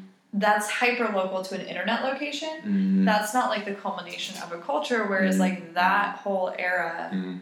of like you know like the jerk movement, for Right. example, Right. is specific to like people connecting, having this existing culture that then blew up. Mhm. So you have kind of the good And you- social and you and, see that- emotional that- intelligence. Yeah, like like the jerk movement was built on that, and I think like all those movements, even the hyphy movements or anything, is built off of not money. Right. We we weren't trying to get like rich. It was literally Right. trying to impress each other and to have fun and like that and was compulsion. Like that was what that was built creates, on, you know. it's like you have this Yeah. momentum internally, and it's Yeah. the compulsion to create. It's not Mhm. like, Mhm. oh shit, we're seventeen and having fun. We better make money off this. I better buy a, a, a property and live out the one, live out this one, and rent out the other one. It's like you're not thinking like that, No. and you're thinking like, yeah, I'm trying to. I mean, when the money comes, you want to make you want to make more of it, but when it starts, you're just like, yeah, we about to have fun. We're about to be better than them over there, Right. and you have to try to, as you, I feel like as you grow older, uh, when you like dive into your your late twenties or just get older, period, I feel like it's less and less of that because real life is real life is like okay like for instance like let's say i need to make a certain amount of money or whatever, and you're creative. Uh, a creative, what what they know to do is to create. Yeah. That may not make money, but it might, Yeah. and that is the currency. Is weird, you know what I'm Yeah. saying? Like that. It's like okay, I may need to, um, like I need to. Okay, like I want to buy a car or something, or I want to live at a certain house. So, okay, I need to be in here working like crazy. I need to make these beats every day. To Yeah. make I could be in here and make twenty beats in a day and not make a single dollar. Right. But that is like cre- gonna create the currency. You know, what I'm saying? it's so Yeah, weird. It's, it's- like it- yeah. when you grow older, that's not realistic. If if you realistic realistic is like, oh, I need to make money. I need to go get a job. You know. And it, it also depends on what you're comfortable with. And I, you know, I bring this up sometimes, and I think people give me flack because of Mhm. like, what, you know, Mm-hmm. what's come out about Louis C.K. in recent years. But Mhm. like, he was talking about the show that he did Mhm. that then didn't do well, Mhm. but it was like his vision. Mhm. And he made a really good point, Mhm. which I can like definitely relate to, is like, Mhm. it, because he grew up pretty poor, Mhm. that he was like, a lot of people, like especially all the people I grew up with, were like, "I'm never gonna be that way. I'm gonna Mm. work. I don't care what it takes," and like Mm. work themselves in the ground over it. Mhm. And his perspective was so good because it turned it around and was like, Mm. "I've already been poor Mm. and I survived Mhm. and I was fine. So like Mm. I'm not afraid to be poor again." Mhm. You Yeah. know, and I think that that's, That's if you can shift like. Mhm. I've definitely had like financial ups and downs and whatever, Mhm. and luckily I was raised to be very like. Cautious about saving. So Mhm. I've always been like That's good. That's so good. Like I, even Mhm. as a teenager, I would Mm-hmm. put fifty percent of every paycheck I got from babysitting or from Wow. whatever into a savings account and That's just so pretended like it didn't existed. Wow. So Um, good. Mm. Luckily, my parents, because a lot of parents don't let their kids in on that stuff, and a lot of parents don't have the mentality themselves, you know. Mhm. But Mhm. what I've done during like the the financial downs is Mhm. just been like, okay, well then I guess I'm getting a roommate. Mhm. Like I don't like. I mean, I've had I've been Mhm. living in the same studio now for like two and a half years. Mhm. And I would say for a solid year and a half out of that. I've had a roommate. And it's like Wow. people are like, you share a studio? And I'm like, look, Right. we all did dumber stuff in college. You know what I mean? Like, Right. I lived in a house with eight, a three bedroom house with eight people in college. I can share a 900 square foot studio with Right. another body. You Oh know, like, God. yeah, it's not my favorite that I can't just Right. not have any rules and that I can't, whatever. Right. But it Right. makes it so that I don't feel like Mm-hmm. that panic of mm-hmm. like, oh, actually, instead mm-hmm. of focusing my time and energy like on this podcast, Right. which you know only Mhm. makes money if people use like whatever promo codes I plug or if I Right. a sponsor. Like Right. the last Right. podcast I had, we mm-hmm. had a sponsor, so we were getting a couple hundred dollars per episode. Oh, that's so dope. This podcast, because that was about fashion, right? So I got like Mhm. we had a really great sponsor that like Mhm. cared about Mhm. tapping into people who cared about fashion, which was Mhm. great. Mhm. This one's a little broad, right? Like, Right. who's going to sponsor a podcast that's just sort of the behind the scenes of generally anything? And so I'm like, well, maybe someday at the no, same it- time. It, it will come, yeah. But the thing is, you have to keep. See, your practical person will stop. They would be like, "This isn't making me any money. I'm Right. stopping this right now." Yeah. But your creative person will continue to create, and eventually, it will make money. Well, and I can't You not know. do it. Like, Right. I wanted to do something like this in a Oh format yeah, for so your passion. long. Yep. Um, and I was like, oh, I Mhm. really don't want to do a blog. There's enough blogs out there. There's enough whatever. Mm-hmm. And then when my friend Avery hit me up to do our last the podcast I produced for him, Mhm. I was like, Mhm. oh, Mhm. this format works because I also the heavy Mm-hmm. lifting of making a video, you know, and then we're both worried about what we look like. I would have had Yeah. to wear a better outfit. Trust me. I would have had to put on mascara. going through it right now. YouTube is no joke. Yeah. no, I get it. Um, you just have the Mhm. compulsion to do it, and it Mhm. really, to me, I'm like, Mhm. if you can make those sacrifices for your daily comfort, for what you really, really want, Yep. that Yep. it'll feel better, honestly, and Yep. it really. Yep. And you'll attract a different type of person into your life because I Mhm. do feel bad for the people Mhm. who are out there Mhm. living on credit, you know, to have a car or whatever. Yeah. Because the people in their lives, Mhm. the people in their lives are Mhm. being true to what they want with that person, right? Like if Mhm. you, if we met, so Mhm. Jayhawk and I met through our friend Concept. Um, who I mean we've both known him for a long time. Mm-hmm. Right, like, forever. Yeah. Yeah, like I Mhm. met I've been friends with him since I was like fifteen or sixteen. Yeah. We've been friends Same. for Yeah. ages. Mm-hmm. He was my prom date. Mm-hmm. Hey. That's how long we've been friends. Yeah, that's classic. And if if uh, we met and you know I was the type of person to befriend somebody not for their general energy, but because of like what if I thought that they were like cool or whatever, Right. and you had a crazy house and a Mhm. crazy car and Right. whatever, Mhm. Mhm.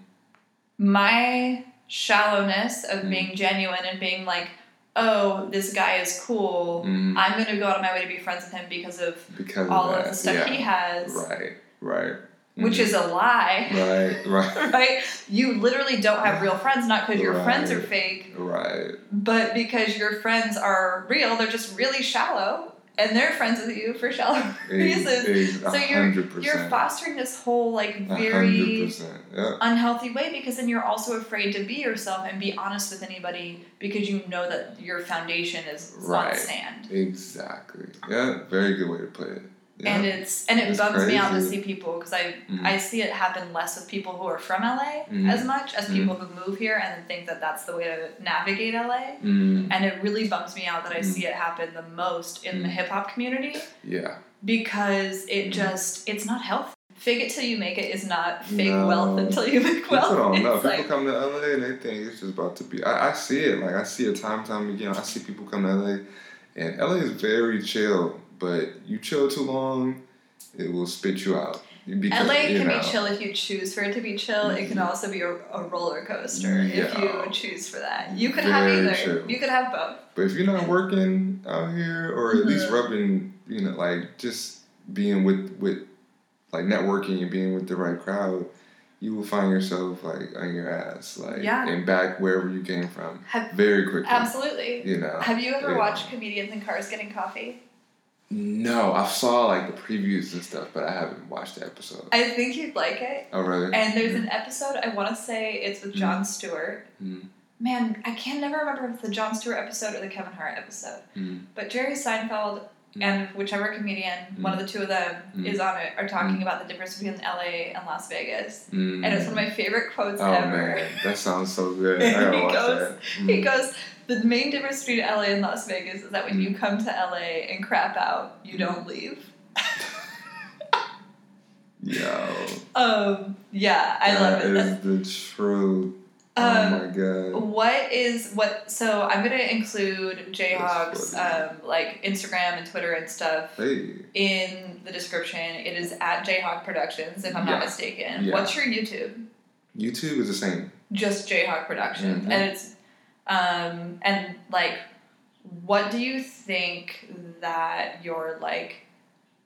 I don't know. Like, Mhm. what would you say? Kind of your advice to people who want to because the thing is is as someone who like likes certain producers right like Mhm. i don't know how to support the art of being a producer in the same way that like Right, you wouldn't really know how to support the art of being a stand-up comedian or right. you're like okay this person's not coming to my town anytime soon Yeah. what can i do like what's your recommendation Well, for me, it would just be to stream my music. Uh, that would be add it to your playlist right so like yeah, add it to your playlist. Yeah. Go crazy. Uh, uh, you can search JR Productions on Spotify, Apple Music, but and then if you follow especially yeah, on spotify i don't too. use apple yeah, music but if you follow. follow too. Yeah, you'll get follow it notified when I drop some new content, which is gonna be very soon. So yeah, I'm trying. I'm, can you I'm say kind who like it's with because i'm excited about who it's with but i don't know if you can say that if you don't want to that's okay yeah. I'm gonna. What do I have? Because? I think it also speaks to like the ear to the ground part that we were talking about, and Oh like, yeah, sure. the rise of like another subculture that is Uh, I might be like first. Yeah. Okay. Cool. Yeah. I, I'm working with this Latin artist named La Goony, Mm. La Goony Chonga, and she's super dope. Like Fader just did an article on her, um, but that's Okay. not why I worked with her. I worked with her because I tweeted out I wanted to work on a with a Latin rapper, oh and really then the homie was like, "Oh, my brother's girlfriend raps," and I'm like, "Oh, cool." that's awesome. And I ended up working with her, and we did a song, and it's like dope because it's like what I do, and then what she does hmm in Spanish. It's a Spanish, it's a Latin song, Yeah, and where's she from? I don't even know where she's from. I think we just came in and just did this. This we actually did this song here too. Oh, really? Yeah, I didn't. It was like it happened so quick. It was like we just came and just got to work. But I think as we as we work with each other more, uh, I think we'll kind of learn each other. Like Mhm. I'll, I'll kind of know a little bit of history uh, on her, but she's super dope. Like I also, now that you're cool. saying this, I Mhm. love that you work with so many uh, Mhm. female artists. I think it's awesome. yeah, I work with so many female. I, I it's funny. I like Well, step you're back. also not a creep. yeah, Like, yeah. I'm just so like, that's. I mean, obviously, otherwise I wouldn't be like, hey, let's record. You know what I'll I be mean? hearing horror stories about some music Oh producers. It's like, dang. And that's so I went up. Yeah, like with all this Me Too stuff coming out, yeah. some of it, it's terrible, but I'm like, mhm. oh yeah, I guess when I was younger, I just thought that shit was normal. Like when the Louis C.K. stuff came out, Yeah. I was like, I mean, yeah, what do you No. expect? He's like a successful man. Isn't that just what men do? They're just gross, and yeah. sometimes you have to just, you know. Yeah, it's crazy. I'm glad that I, I got. Uh, so, like, I'm glad I got my girlfriend yeah. when I got my girlfriend, which was like how long? three years. she's awesome. Yeah, we've been together I for love her. going on three years this year. She's amazing. It's like it's just She also level does headed because hair, and she's amazing Hey, at it. braided by T. Go to braided by T. You know Yeah, look her really up. good. You know, I may also put her in this because Yeah. I didn't. I knew that she did hair because I was at your house before, hmm hmm and like an idiot. So at the time, I had a Mhm. shaved head, hmm and I'm yeah. so used to like like I'm white, yeah. and so like so it doesn't. not know that. It genuinely doesn't really occur to me often that like Uh-huh. so when a man comes in for a hair and says he's getting his hair done, Mhm. in my mind obviously he's getting like a fade or something. Oh nah. and then I was like, wait, does she have clippers? Maybe she could do. And you were like, no, it's that's not what she's doing. Definitely dread twist or whatever, but Yeah, which is much prettier and more fun than like you know giving men yeah. like haircuts all day. No, so she she keeps me super, super grounded, yo. Uh, because just the single life is like, especially like in Even music. if you were single, like, you're not gonna morph into a creep because you're Right. a you're a decent person. Very true. you Yeah, a lot of girls who work with me, it's just like they definitely feel that they do not go anywhere else. Like, and it's like crazy, but it like puts a lot on my plate because I'm like, okay, I gotta still working on other stuff, you know. But Right. yeah, I think I think it's equal. The amount of people I work with, the ratio between guys and girls is pretty much But that's not You know. normal. Like it's Yeah. equal, Right, but that right. equality isn't normal. Right. Is what I mean. Um, like, and I think it's because you worked with Iggy Azalea. yeah, yeah. Um, Uh, if if we can't mention like Kitty and Oh yeah, we for can- sure. okay. Kitty, yeah, yeah. So, Kitty, I got stuff for Kitty have coming Kitty- out. Chippy, Kitty Pryde, Chippy Nonstop. Kreayshawn. Uh, Oh really? Is yeah. the Kreayshawn one already released, or is it coming out in that same No, I? I've you know what's funny? I've I haven't worked with. Kreayshawn, but I've DJed with Kreayshawn. Oh, and really? like yeah, like uh, we've been like to we've been to stuff like a lot together, but we haven't worked in the studio together. But Okay. we're, we're I'm freaking trying my hardest to do that. like that's gonna be so dope. She's But- awesome. Yeah, a lot of like Sue Blue and like uh, Mhm. a lot of other people who yeah, a lot of like Pink Dollaz, like when you go back to like Oh, even really? the Jerkin days and stuff, like Yeah. you know groups like that. It's always been super cool, and it's cool even with them because when we were all working together, they were fourteen and I was like seventeen. Oh my god, how, Yeah. how adorable. Right. Like I can't I know, right? God, if so I was it's 14 doing it, my parents would have been like, "You are not going to send me at Oh some boy's God. studio." At 17, my mom didn't let me skip. I was supposed to skip a grade when I was younger, and she was like, "I don't want you Yeah. being 17, entering college, being exposed That's to like." super important. But I think I thought about all that stuff in the future because I'm like, you know what? I don't want anything. Like, let me just not do anything with with like artists. Like, try Yeah. not to because that comes around. You know, like yeah, especially an artist. Like, you don't know who's gonna be. You know who's not gonna be successful. You know who is gonna be successful, and especially with an artist and, Or and a producer. Yeah, like, yeah. It's like not, not to like, yeah, but that's like a reality of like some people get resentful and can just blow things up. Exactly. Even if stuff was like cool, it's like you know you don't. And then I just know artists like we all talk. We're all in each other's like different circles and stuff. And I'm just like Right. I just don't even even if it's cool, I don't even want that. Yeah. Like, cause yeah, these days it can be cool. Or yeah, yeah in certain cases not cool. not cool. Yeah, And it's like. you might be fine on a personal level, and someone might get mad and go on an internet rant, and nobody. when maybe know. what, what you did with that person was perfectly amicable or whatever. It was Yeah. like platonic or whatever the word for it. And it's just like I'm one just person gets drunk one night and goes wild, and Yeah, whoever I'm yells like- the loudest gets hurt. It's a it's a I'm nightmare. cool. I'm cool. Yeah. So what I what I like used to do like uh friend like with if I had girl if I worked with girl artists or stuff, I Mhm. would just like talk to their friends. Like that always was like a Right. better like Yeah. okay.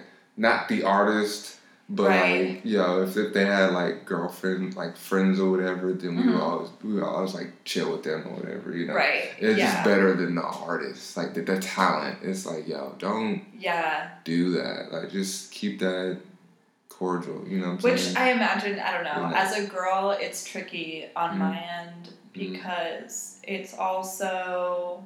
I could imagine. I've heard some stories that female artists and stuff have told me. I'm like, are you serious? Like, do they People think? are crazy. I'm like, do they think like you're just like, like not human? Yeah, Like, do they think like? that's genuinely what it is. Do they think like you're not gonna say anything? Or a lot of it's people like, don't man, view you know that's a lot of people don't view whole groups of people as full entire 300 like 360 degree people and it's like, yeah. and it's wild It's like, do men not know women? Like, women tell all their Oh, yeah. business to We everybody. big mouth yeah.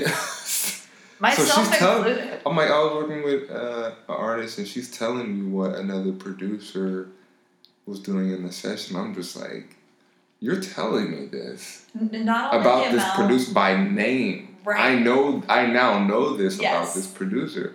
Like, I can now block shit for that producer if I chose to. right Like you could be like, I can have an like, opportunity to come up and I it's could be. healthy though because if that producer if you find out like a you know Mm-hmm. a female artist is Mhm. considering working with that producer, you can then protect or at least give her the heads up of like, Yep. hey, like you know when he brings Right. because you you know a, Yeah. enough producers in studio sessions. I've been at a lot of studio sessions. Mhm.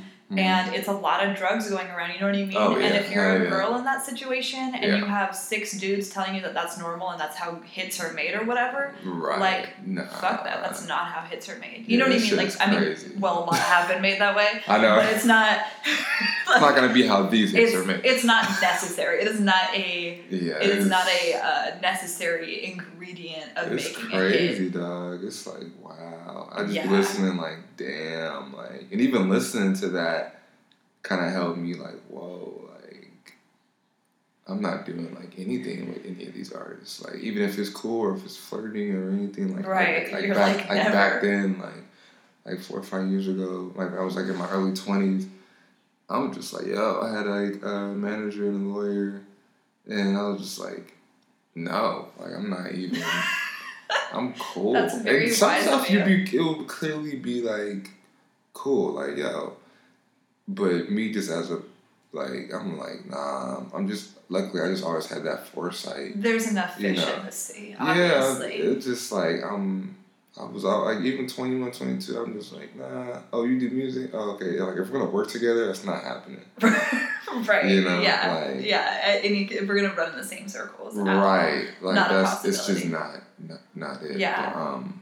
Yeah. That's know. fair. Yeah, it is. It is what it is. Um, but What is an area of like the behind the scenes of something? So I I'd given you barely a heads up. I would hardly call it a heads up. I you know, and I've considered asking this people the question ahead. I think my friend Kadar Mhm. is maybe the only person Mm. I gave like, oh, I'm gonna ask you this. right, heads up. a heads up. But um, what's like something you'd want to see the behind the scenes on? And like like I said right before, um, and for listeners, when I'm saying I gave barely a heads up, it was like ten minutes before we had some like mic issues leading up to this, and it, and then I was like, oh, by the way, here I'm going to ask you this question while you're in the middle of like troubleshooting. Good luck. Mm. Um, so what is something that you'd like to see the behind the scenes of? And like it doesn't, you know, it could literally be anything. You could like shoot off one or two things or whatever.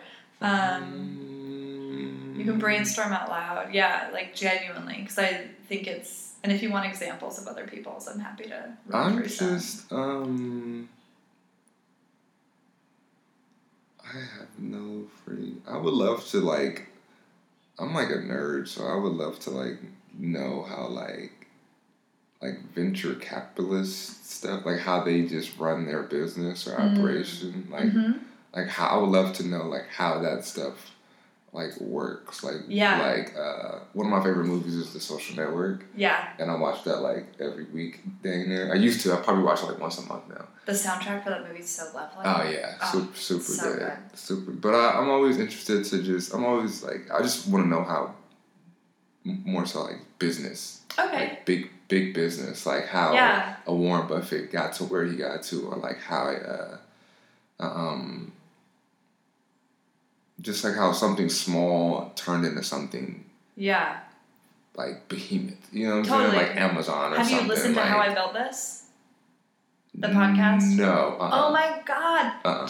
You have to. How So, built, How oh, I uh, am definitely downloading great. that. I'm a podcast fanatic. Really? Well, you better subscribe to this one. Let me tell you. Oh yeah, for sure. Jesus. For Help sure. me. Yeah. you said I could get a sponsor. Yeah, it goes get a both ways, Yeah, Definitely. I'm, I'm, a sponge to like anything in that realm, like like what you're saying, how I Uh-huh. built this. Like I listen to Podcast Wars. Have you Okay. heard of Podcast Wars? No, I haven't. What is okay, it? I'm putting everybody. Yo, it's it's like six. It's like eight episodes in each one, and they're going. They're pretty much like one of the episodes is uh is on Netflix versus HBO, Oh, cool. and they're going on the origin of how like Netflix had meetings with HBO, and then HBO led them on, and then HBO led them on, and then started their own streaming service. Oh, interesting. and they're like real meaty. Like the Netflix CEO was trying to get money from like it's it's just it's That's incredible. Oh, they better do one about these they do- Fyre Fest documentaries. yeah. They but they, they they pretty much compare companies and how they compete against like there's a Adidas Was that Nike part of one. your inspiration for the DistroKid versus TuneCore video? no, I found that afterwards. Oh, really? Yeah, I, I don't know Well, what the inspiration was from that. Well, that it's just comparable. Oh, I just saw ask it. all the time. I just saw, you know fun? I'm just taking, I'm just now starting to do this. I'm just taking my knowledge on the music business and Uh-huh. applying it everywhere else. Yeah. Like, just how I told you I found a rapper who was really kind of low key and then they then they kind of blew up, Yeah. which is just like the same thing happened with YG. Like, how Mhm. YG was really kind of in the streets. And like, he had like a couple, a couple of underground hits. And I sent the beat to him. I know Toot It and Boot It was crazy. Um, and then You know that I worked on his first like show, are you like at the Roxy. Yeah, at like oh, the you're, Bottle, le- you're legendary. way back in the You're, day. you're a legend. It was That- amazing. It was so much fun. But even even that, like working on a song with him, is and seeing that he was gonna like, yo, this guy is like going crazy. You know, like I, Yeah. fe- I felt like the same thing. Fast forward nine years, ten years later, doing the same Mhm. thing with the with the new rapper. I'm like, yo, let me try to apply that to other areas outside of music. So I looked and saw, oh, there's nobody. Everybody's trying to be on DistroKid and TuneCore, but no, there's not a video comparing the two. Yeah. And so I just did it, and then it like took off. So oh, I'm like, really? That's awesome. yeah. So now I'm like, oh, okay. I'm just I'm just gonna take the music knowledge Yeah. and try to apply it to everywhere Well, else. that's what I'm doing to this. Yeah. This. Yeah, what I mean? yeah. It's the same thing where I'm like, wait. yeah. I mean, we both are like. Um, I Mhm. think we both have a perpetual curiosity hmm where we're Mhm. always trying to learn stuff and like Right. interested in how things work and where they come from and whatever. hmm And not everybody has that. So when you do have that and you're kind of like, I do feel like it's a, like everything, it's a blessing and a curse in some ways. Where Yeah. I'm like, oh, I know a lot about nothing. like, and everything all at the same time. It's That's synthesizing that for people Yeah. and going like, hey, I've spent my time absorbing this knowledge. Let me give you the cliff notes. And Yeah. like, mhm, I also, what is the point of any of us mhm, going through the pain of Mhm. like a learning curve mhm, if we're not going to then leverage our platforms to share that with people? Like to me, that's what community Yeah. is about, and Yeah. like what how humanity progresses in general mhm. is that like can you imagine if every generation was Mm-hmm. like oh you want to learn how to drive good luck like Yeah, like let me get into an accident, lose my life, like almost Right. lose my life. you know that i hit a parked car in front of malcolm's house concept Oh, no. that would, Oh, when i was like yeah Oh, Jesus. yeah it was a nightmare i i hit one of his neighbor's cars Oh, just shit. driving away from his parents' house Oh, when we were like 18. Oh my god. That was sorry, that was another tangent, but I just realized like speaking No. of not knowing how to drive, I No, but I'm I, great now. I get it. We're I think we're creatives. I just have an addiction to like I love just taking like just nothingness and, and transforming it into something. Like even the other day I got a, like my catalog.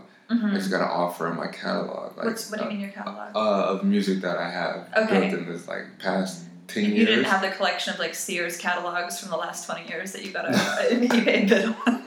no, I'm messing with you. the music And so catalog, catalog means everything that you've ever worked on. Period. Yeah, I got Okay. an offer on like maybe like out of like my eighty songs that I have, like maybe like uh no, I think it's more than that. I think whatever I have registered, they wanted an offer on the, like my top selling songs, and we reject we just rejected the offer, you know. But it's like And what would that ha- What would that do? Like, what does that offer mean? Like, here we own um, these now so outright. they wanted to kind of rent my music for like Okay. a certain amount of time. Okay. and uh, they wanted to give me an offer, like a five figure offer, um, close to the six figure offer, and it, it would have pretty much stopped my flow of income to those songs for a certain amount of Oh. time.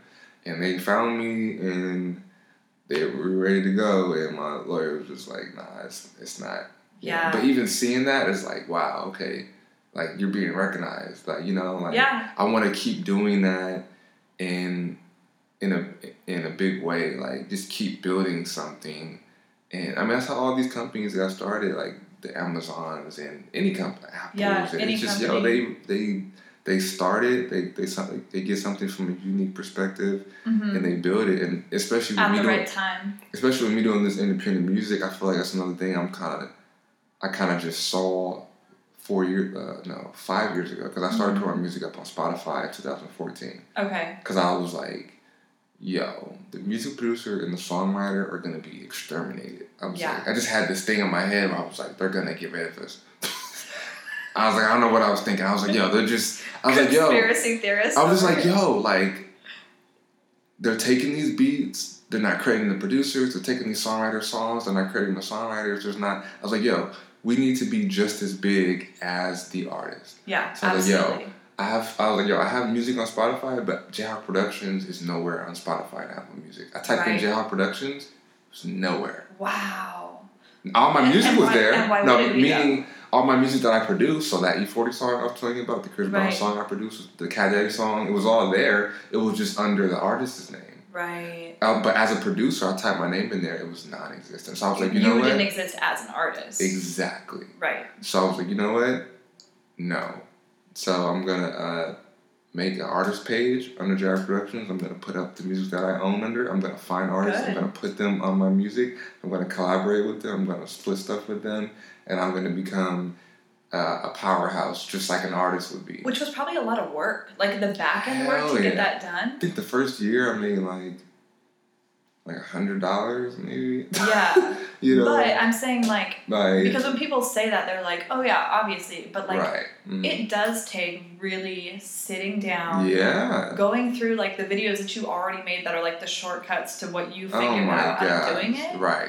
and right. going like oh shit like because in 2014 not that many people were doing that so it's probably like very Streaming was difficult like- to go through forums super quiet. No one Right. was talking about Apple Music or Spotify in 2014. yeah Like, and my old- even my old manager was like, "Yo, like you shouldn't, you, you don't need to put your music up. Like no one's doing that." And that's why he's my old manager. You know, yeah I'm like, yo, like you don't. I'm seeing like the future. Like I'm like, yo, right even if this is gonna take two, three years, I'm committed. right And now I.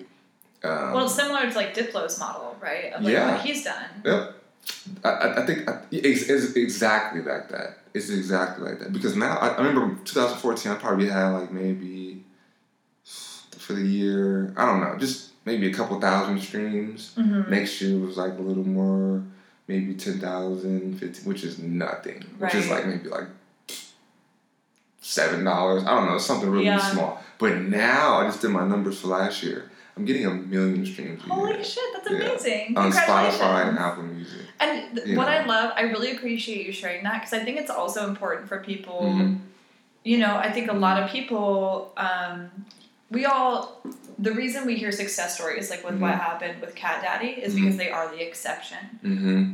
And that's why they make the news and that's why they're big and that's why people Mhm. talk about it. Right. But people don't talk about it necessarily. Mhm. Oh, and the other podcast you should listen to is. Freakonomics. In general, yeah, you gotta text me both of these. I will Okay, definitely, cool, and cool. but they have a series on CEOs, but they Mhm. also have Mhm. an episode specific to like the um, miracle of um, incrementalism. Mm. So like Mm. because you gave it time and you kept working, you didn't just put your music up Right. and then throw your hands up and go like, "Well, I'm done. Right. Somebody come pay me. Why isn't it happening?" Right? Yeah. Like, you s- kept working for years. Like it took it. four years for you to hit a million Right. streams. Yeah. Um, which some Yeah. people may never reach. There's gonna be tons of people that never hit that ever in their lifetime, right? Yeah, and that's my average now. So, it, but I knew it would. I knew it would. Well, I didn't even know what happened. I just knew I needed to do You it. just knew it'd be better And- than not doing it. Exactly. Same thing with the YouTube thing. And There's a, there's a lot of YouTube. mind. Yeah, there's a lot of YouTubers out there that I saw on YouTube, but I'm like, they haven't did what I've done, and they're talking Right. about stuff as a as a uh, Expert, like- whatever. Yeah, like uh, like oh, how to make how to get a million. And then you look up their name and they're not doing what they say. It's like a they're selling you some like a dream. Like Yeah. and they haven't even Which, did it. which that's, know? that is exactly why earlier when you were telling me that Yeah. people were telling you to market your music, I was like, yeah, but who's telling you that? Because Ex- So You I'm, know. I'm like, yo, this is a new space, and I'm like, I'm not making any money from YouTube. You know, I'm still I still haven't hit my hours yet. right, right. I'm like maybe like thirty eight hundred, but I started at yeah. twenty two hundred. right. That's six months ago. So I've already gained like a thousand hours. That's and amazing. like you know, so I'll hit that probably like a couple months. Yeah, But, you know, again, you you you trick yourself, okay, this is not for money, this is to help people, this is to this is and for it's fun. longevity. This is for longevity, is to help Shit somebody. Takes time. Shit takes time. And then eventually I'm gonna look I know I'm gonna look up and be like, oh shit. You know, Yeah. super cool. But I just know I needed to I knew SGR Production is my company. I just know, like, especially with the streaming thing, I just knew I needed to be solidified. Like, I, I knew, I saw where record producers, like, where, where, where we were going, where we are headed. I saw how songwriters, Mm-hmm. where we were going, where, where we were headed. Like, it just looked, it didn't look smart, you know. Now I Yeah. have some of my songwriter friends or producer friends who didn't do what I did, and you type their name on streaming, nothing Mm. and they have now they now they're talking about building it. But I'm like, yo, you should have did it with me four years ago when Yeah. I told you to do this. And now they're trying to play catch up, or you know, now it's like I don't Calling have you for to. advice, FaceTime. Now I don't have to necessarily chase an artist. Like it's like, yo, do you want to come into what I'm doing? Yeah, I'm not getting a million dollars a year, Right. but I'm building it. You know, and Yeah. with our offer that we just got a couple of uh, days ago, it was like it's evident like people are watching and these big Yeah. companies are watching what I'm doing, you know. Yeah. And I'm just like I'm growing at a very slow rate. So I know once I start really taking this to like the next level and really like purposely like like really doing it as a company company, just- Right. just instead of just doing it pure musically, like, you know, producing, engineering, like when I start really going in that other realm as marketing and you know promotions and uh, just you know like a more Yeah. smart way of doing it. Well, it's gonna be it's like- gonna take it to that next level. Then there's gonna Yeah. be infrastructure there, meaning oh you're getting a million streams a year, not. Um, I want to get a million. Like no, this is already happening right now. You're Like, bringing more yeah. to the table when Right. it comes to negotiations because then right, yeah, people have, have less kind of carrots to dangle right, and you can navigate those Exactly. conversations more as like peers and an agreement exactly. versus like mm-hmm. versus because a lot of companies Mhm. and you know whoever hmm especially when they feel like they have the upper hand because sometimes they do from a financial perspective Yes, yep. can treat you like hey well we're Yeah. throwing you a bone by even And, offering and I think I got a little bit of that with a lot of artists too. And Yeah. that, that was a big reason why I decided to just do that as Jared Production because I was like, you know what? I'm not gonna chase you. Like, don't think you're doing me a favor. You know, like right this is gonna. If we're gonna do this, we're gonna. I mean, there's still some instances like if I get a big placement with a major artist, I can't. Obviously, I can't. I'm gonna try my hardest to do that, but I can't. They're gonna want to buy the song from me, the, Right. buy the master from me, and then I just stay on as a producer. right But for what I can control, I'm trying to make it my hardest to say Jayhawk Productions and this artist. Totally. So if you look up on your Apple Music or Spotify, you look up a song, you're not just seeing the artist's name, you're seeing my name Totally. as well. You know, and I think You what know. your approach also, Mhm. Um, it's it's healthier from like a longevity perspective because Mhm. you're not. You know, if you would have um, jumped off from Cat Daddy and been like, Mhm. okay, this is what I'm doing, and then blown that and just Mhm. kind of taken whatever work came your way for Right. that, Mhm. you would have been pigeonholed into this is all that you can do. Right. Or even stopped. Because I have some friends who just stopped producing. Right. just because they can't get big placements or because they're relying on so much for an artist to pay their bills, or yeah. somebody else relying on everybody but themselves too. Right. I was like, I'm not gonna, I'm not gonna be that guy. Even if I'm only getting a couple hundred a month or a thousand dollars a month or whatever, Mhm. at least it's something, like you know, Yeah, at least it's something and it's yours. It's not yeah, um, you're not Yeah. having to rely on somebody else. And I think Yeah. honestly, Mhm. having friends who have Mhm. seen success early Mhm. on, but Mhm. then were like the face of it or whatever, or like Yeah. rode that out. yeah, Your Mhm.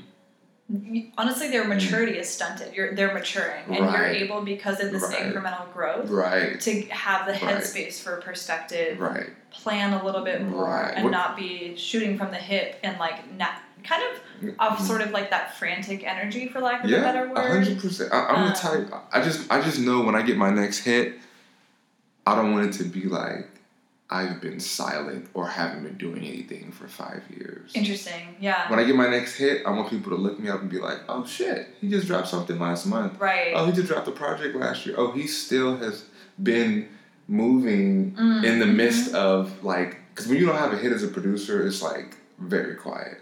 Like Mhm. there's no money coming in. It's like ask any producer. Like, we're only as good. We're only yeah. we're only as good as our last hit. You know. So my last Yeah. quote unquote like baby hit was this placement with Iggy Azalea and Zedd. Uh-huh. But now it was in Pitch Perfect three. We just, we got it in Just Dance 2018, but it wasn't a hit. It was like a Right. placement. They Yeah. didn't push it because a lot of stuff was going on with Iggy at that time. right. Again, out of my control. I couldn't even shoot a video for it. That's not my artist, or not my artist. That's not an artist that I partnered with. Right. So I'm not gonna put up they brought you on as a producer as a producer. partnering. Exactly. So I have no control Mhm. over anything going on in that Yeah. area. I can't. I can promote. I can try to promote the song Yeah. you know but I, my hands are tied Yeah. you know Totally. so you know uh it, it's just it sucks you know but it wasn't a hit you know but if it was a hit oh, it would be crazy then a hit pretty much funds everything so that's Yeah. this year I, and I, these last couple years i haven't really tried to target to, to do a hit uh-huh. but i feel like this year i'm really trying to aim and target uh, Mhm. to do to do a hit you know what i'm saying totally. um, because that that was is where my bread and butter. But I think I feel like these years I just had to really grow my infrastructure and just get in place and hmm uh, you know to, to, to ready to uh, just to be prepared. You know, Totally. Yeah. and when it comes, it's just gonna be cool. It's gonna be a bonus. It'll be awesome. Not I'm not gonna look at it as like my main. I'm gonna look at it more so as like a bonus. You know what I'm saying? Sort of, do you think maybe as kind of like a reward for what you've been working on so far? Like, it's not like Mhm. that it's like you've been working on all these other things Mhm. to get this point and it's Mhm. like cool. Because the way I would think of it, just like hearing you and as your friend, like, Mhm. Mhm. I'm like, oh, it's Mhm. this awesome kind of like, um, in the roller coaster ride, Mhm. like an awesome peak, Mhm. but that it also gives you like some more financial stability to like take more risks in other directions Yes, and it- stuff. It's everything. So when it when it comes, it, it's gonna be great. But don't don't think I'm not trying every freaking day. Yeah, You know, but which those tries help you grow. Like Oh, I don't know if you've watched Abstract on Netflix. Mhm. Um, I really Mhm. only love love the first episode, Mhm. but it's this guy who's Mhm. done the illustrations for a lot of New Yorker covers, Mhm. and he Mhm. literally shows that like it's not like inspiration just hits one day and he comes out with something that it gets by. Like you have to spend your time working on it and playing around and trying different 100%. stuff. yeah, And not everything you make you're gonna want to put out there, but those you know, for every 30 songs or illustrations or whatever it is that you're working on that you make that you don't feel good about, Right. that helps Mhm. grow the foundation, give you kind of like the nutrients in the soil Yep. to grow that hit. Yep. Um, no lie. No yeah. lie. They're turning up outside. They are indeed. Maybe this is our cue. Know. um, thank you so much again for being on. Yeah, um, so good. I really appreciate your time, No and this has been really fun. Yeah, super fun. Yeah, Thanks. the best. And we have made it to the end of the podcast. I hope you enjoyed that. Uh, you may have noticed if you have been avidly listening to BTS podcast that I've been recording quite a few with people in music. I'm putting these into a playlist so that way people who are on a music track or um, maybe want to be can give it a listen and see where they fit into the music world. There are a lot of careers in music. Some of them are, you know, more creative than others.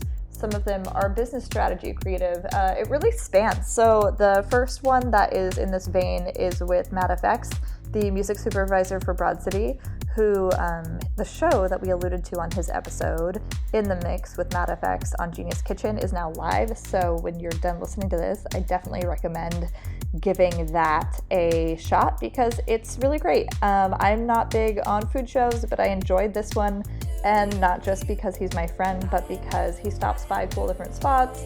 Um, he has a unique perspective, and obviously the music on the show is great. And then prior to this podcast, I believe two episodes ago, I had on another person who is a creative, and he is in the producer vein as well. Um, so that is Drew DeCaro or Drew DeCaro, depending on where you land in that argument of pronunciation. But he is a traveling and touring guitarist. Check out that episode if you haven't listened to it already. And then obviously, obviously, um, this one was with Jayhawk, and Jayhawk is great, and I have a ton of respect for him. And uh, maybe I will see the first, uh, well, I guess not the first, but it'd be my first Pitch Perfect movie of the Pitch Perfect series just to hear the song that he has with Iggy on there. Um, I really appreciate him taking time, and if you know somebody or like thinks of someone who would be a great person to have on the podcast in the category he requested, which is the venture capitalist world, I would love your recommendation. If you want to make an intro, that would be awesome. It is very easy to get a hold of me. You can DM me on Instagram, on Twitter. Uh, you can shoot me an email. It's LeneCook at gmail.com. Um, maybe try two of those things just in case one gets lost in the mix. Or you can just tweet at me publicly and go like, hey, at Lene Cook, I found a way to make at Jayhawk Productions dreams come true. And it is with, and then list your favorite person from Y Combinator who happens to be your uncle and hook it up. Um, that's it. Thank you for listening. And again, um, this podcast is supported by if you subscribe, rate, review. That helps a lot. If you haven't used Hotel Tonight or Soothe and you like the idea of those things, by all means do. I describe them at the top of this episode. Um, but if you need a reminder, the promo codes are as follows. The Hotel Tonight promo code will help you save on your first hotel booking with Hotel Tonight. And you should use LCook61 at checkout if you like the idea of an in home massage because you, like me, don't want to go to get a massage and then have to take the bus home. Um, that's something I can sympathize with, and you should download Soothe and then use code LZ LRZ at checkout. I know that that is not a sleek or sexy promo code, but it's the one I have. Um, anyways, thank you for listening, and thank you again to Benjamin Betharum for this music. That's it. All right. Have a great day. Bye.